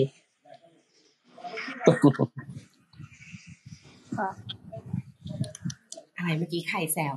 วินเธอแซวนิดหน่อยถามครับวินบอกว่าวางสตอรี่อะไรทำไมฉันไม่เห็นรู้เรื่องจะจะขึ้นมาเสริมคุณผักเคลครับ ว่าเงินที่บอกว่าจะเก็บไว้รักษายาม ยามแก่ตัวถ้าหากเป็นโรคร้ายเนี่ยเก็บเท่าไหร่ก็ไม่พอครับ เพราะว่าสมัยมาม้าไม่สบายเนี่ยรู้จักกล่องคุกกี้อาร์เซนอลไหมฮะ นะทุกคนจะรู้จักคุกกี้กล่องแดงที่ใครๆก็ไม่อยากได้ตอนปีใหม่ที่บ้านเนี่ยแม่ แม่จะเก็บทองไว้ในนั้นสามกล่องค่ะนะฮะพอเป็นมะเร็งเนี่ยสี่ปีสามกล่องก็ไม่เหลือครับนะฮะถ้าไม่ทำประกันสุขภาพไว้หรือประกันชีวิตไว้ยังไงก็แผนที่เคยอย่างที่คุณวินพูดนะฮะแผนที่เคยวางไว้มันจะพังพินาศทางพินาศ ชิบหายหมดเลย พูดตรงๆไม่เหลือครับ ไม่เหลือ อันนี้อันนี้อันนี้ขึ้นมายืนยันได้เลยฮะ ไม่มีคุณจะเก็บสิบล้านก็ไม่พอ เพราะคุณยังไม่รู้ว่าคุณจะป่วยเป็นโรคอะไร นะฮะแล้วก็สิ่งที่คุณวินถามว่าทำไมคนไม่ยอมไปตรวจสุขภาพทำไมคนไม่ยอมไปทำประกันชีวิตทำประกันสุขภาพ เพราะว่าเรื่องเงินก็ถูกต้องใช่เรื่องเงินแต่ถ้าวันหนึ่งเขามองเห็นว่า ความเสี่ยงเขาอยู่ตรงไหนเนี่ย ผมคิดว่ายังไงยังไงเขาก็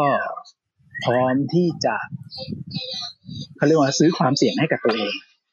เพราะว่าหนึ่งไม่เป็นภาระตัวเอง ไม่เป็นภาระคนข้างหลัง คนเป็น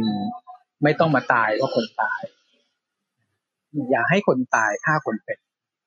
คำพูดนี้คนจีนก็จะสอนกันตลอดอืมอ่าฮะพวกนี้ครับ ประมาณนี้ครับ ค่ะ ขอบคุณพี่ตีเล็กมากเลยขอบคุณมากเลยครับ เหมือนเหมือนที่ EP หนึ่งหรือ EP สองนี่แหละ ที่ถามแพลวแล้วเนาะว่า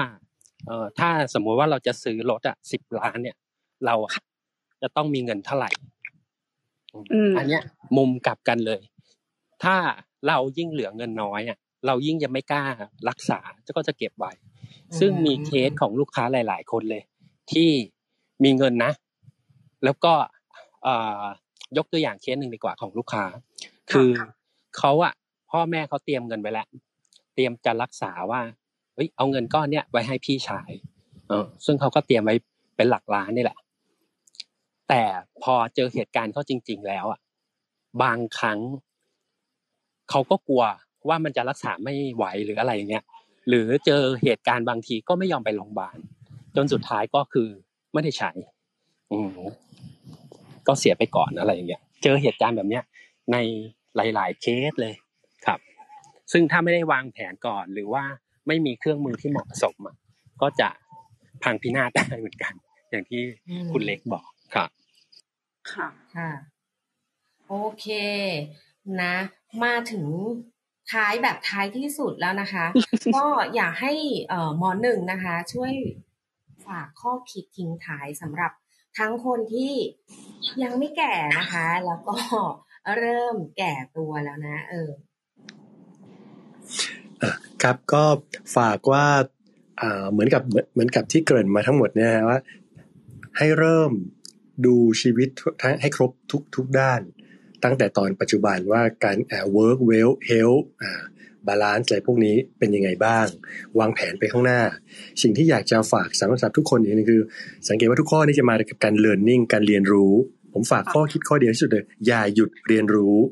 นะครับ learn as if we have to live forever live as if we have to die tomorrow คือให้จงใช้ชีวิตปัจจุบันอย่างเงี้ย เหมือนกับว่าใช้ชีวิตให้เต็มที่เหมือนกับอย่างที่อาจจะต้องตายพรุ่งนี้ แต่ให้เราเรียนรู้ให้มากที่สุด เหมือนกับว่าเราจะต้องมีชีวิตอยู่ไปอีก ยาวนานมหาศาลครับผมค่ะ ขอบคุณค่ะ ขอบคุณคุณหมอหนึ่งมากเลยนะคะ นายแพทย์สุกรีสมานไทยค่ะ ขอบคุณมากนะคะขอบคุณครับขอบมือแบบแมนนวลเดี๋ยวเราใส่เอฟเฟกต์ให้เย้ก็สำหรับคนที่อยากจะคุยพูดคุยเรื่องนี้ต่อนะ ทางสปชภาคปกติวันจันทร์พุธศุกร์สองทุ่มเดี๋ยวจะขอเวลา คุณหมอนะมาพูดคุยเพิ่มเติมนะคะเออเพราะว่าเรื่องนี้เอาจริงเนี่ยถ้าคุยเนี่ยคุยได้อีกยาวหลาย EP เนาะอันนี้เป็นแค่intro ภาพรวมเฉยๆเนาะเราสามารถแบบเออคุยแบบเจาะลึกได้อีกเยอะเลย แล้วก็อยากให้คุณแนนนะ ช่วยบอกช่องทางการติดต่อกับเพื่อนๆหน่อยว่า ถ้ามีใครเนี่ยสนใจอยากจะพูดคุยต่อนะ เกี่ยวกับเรื่องของการวางแผนการเงินนะเอ่อ จะพูดคุยหรือว่าปรึกษาคุณวินเนี่ยได้ที่ที่ไหนช่องทางไหนค่ะค่ะสำหรับการติดต่อฟินิคอนนะคะ ก็สามารถที่จะเขาเรียกว่าอะไรไปทำความรู้จักกันก่อน ดูประวัติกันก่อนได้นะคะ ที่เว็บไซต์ finiconpanner.com ค่ะ นอกจากนั้นเรายังมี Facebook Page ซึ่งตอนนี้เราก็จะให้ข้อมูลเกี่ยวกับ แต่ละหัวข้อที่เราจะคุยกันแต่ในแต่ละอาทิตย์นะคะ กับขับสปชค่ะ แล้วนอกจากนี้ก็มี Facebook Group นะคะ ไปไปกดติดตามกันก่อนได้ เพราะว่าเราพวกเรากำลังเตรียมระดมหัวสมอง แล้วก็เตรียมข้อมูลต่างๆ แล้วก็จะอัดแน่นอยู่ในในที่นี้แน่นอน นอกจากนั้นก็มีไลน์แอดค่ะ เนี่ยใส่ข้างหน้าฟินิคอน แล้วก็คลับเฮาส์ฟินิคอนคลับค่ะ ก็จะเป็นภาคต่อจากภาคพิเศษทั้ง 9 ตอนของเราเราก็จะไปตามต่อกันในนั้นนะคะ แล้วก็สุดท้ายเนี่ยฟังคุณหมอมาทั้งหมดเลยอะค่ะ ก็คิดถึงคำคำหนึ่งขึ้นมาที่เราจะได้ยินเกี่ยวกับการลงทุนนะคะ การลงทุนมีความเสี่ยงผู้ลงทุนควรศึกษาข้อมูลก่อนตัดสินใจลงทุนคุณไหมคะคุณค่ะรู้สึกคุณค่ะ แต่ว่า เท่าที่ฟังคุณหมอมาในวันนี้ค่ะสำหรับอายุอย่างเราที่เราได้เห็นความเสื่อมของผู้สูงอายุที่เกิดขึ้นรอบๆตัวเราเนี่ยค่ะสำหรับเราเนี่ยการลงทุนสำหรับเรื่องของสุขภาพเนี่ย ไม่มีความเสี่ยงค่ะ และแถมได้เทคนิคจากคุณหมอในวันนี้แทบไม่มีคอร์สในการลงทุนใดๆทั้งนั้น เพราะฉะนั้นก็อยากให้ทุกคนดูแลสุขภาพกันดีๆด้วยนะคะค่ะขอบคุณน้องแนนมากค่ะเจอกับพวกเรานะคะ ในเวอร์ชั่นปกติ เฮ้ยมีเอฟเฟกตัวเองอะโหมีเอฟเฟกเป็นทุกอย่างให้เธอแล้ว ก็สามารถพูดคุยกับพวกเรานะคะ ในเรื่องของอ่าการสร้างเสริมประสบการณ์ชีวิตได้ทุกจันทร์พุธศุกร์เวลาสองทุ่มและภาคพิเศษนะคะ ซึ่งจะมี 8 EP เท่านั้น วันนี้เราก็มาถึง EP ที่ 3 แล้วนะ ก็สนุกทุกตอนพูดเลยนะ เป็นเรื่องการวางแผนการเงิน แล้วก็การดูแลวางแผนสุขภาพนะคะ มาเจอกับพวกเราได้ 6 โมงเย็นวันอาทิตย์นะคะทุกอาทิตย์เลย วันนี้ต้องขอบคุณเกสปิเกอร์ของเรานะคะ คุณหมอสุกรีสมานไทย ขอบคุณเพื่อนๆนะคะที่ขึ้นมาแชร์ แล้วก็อยู่ฟังกับพวกเรามาเป็นเวลา 1 ชั่วโมง 38 นาที วันนี้ก็ต้องขอขอบคุณแล้วก็สวัสดีทุกท่านเจอกันวันอาทิตย์หน้านะคะ สวัสดีค่ะ สวัสดีค่ะ สวัสดีค่ะ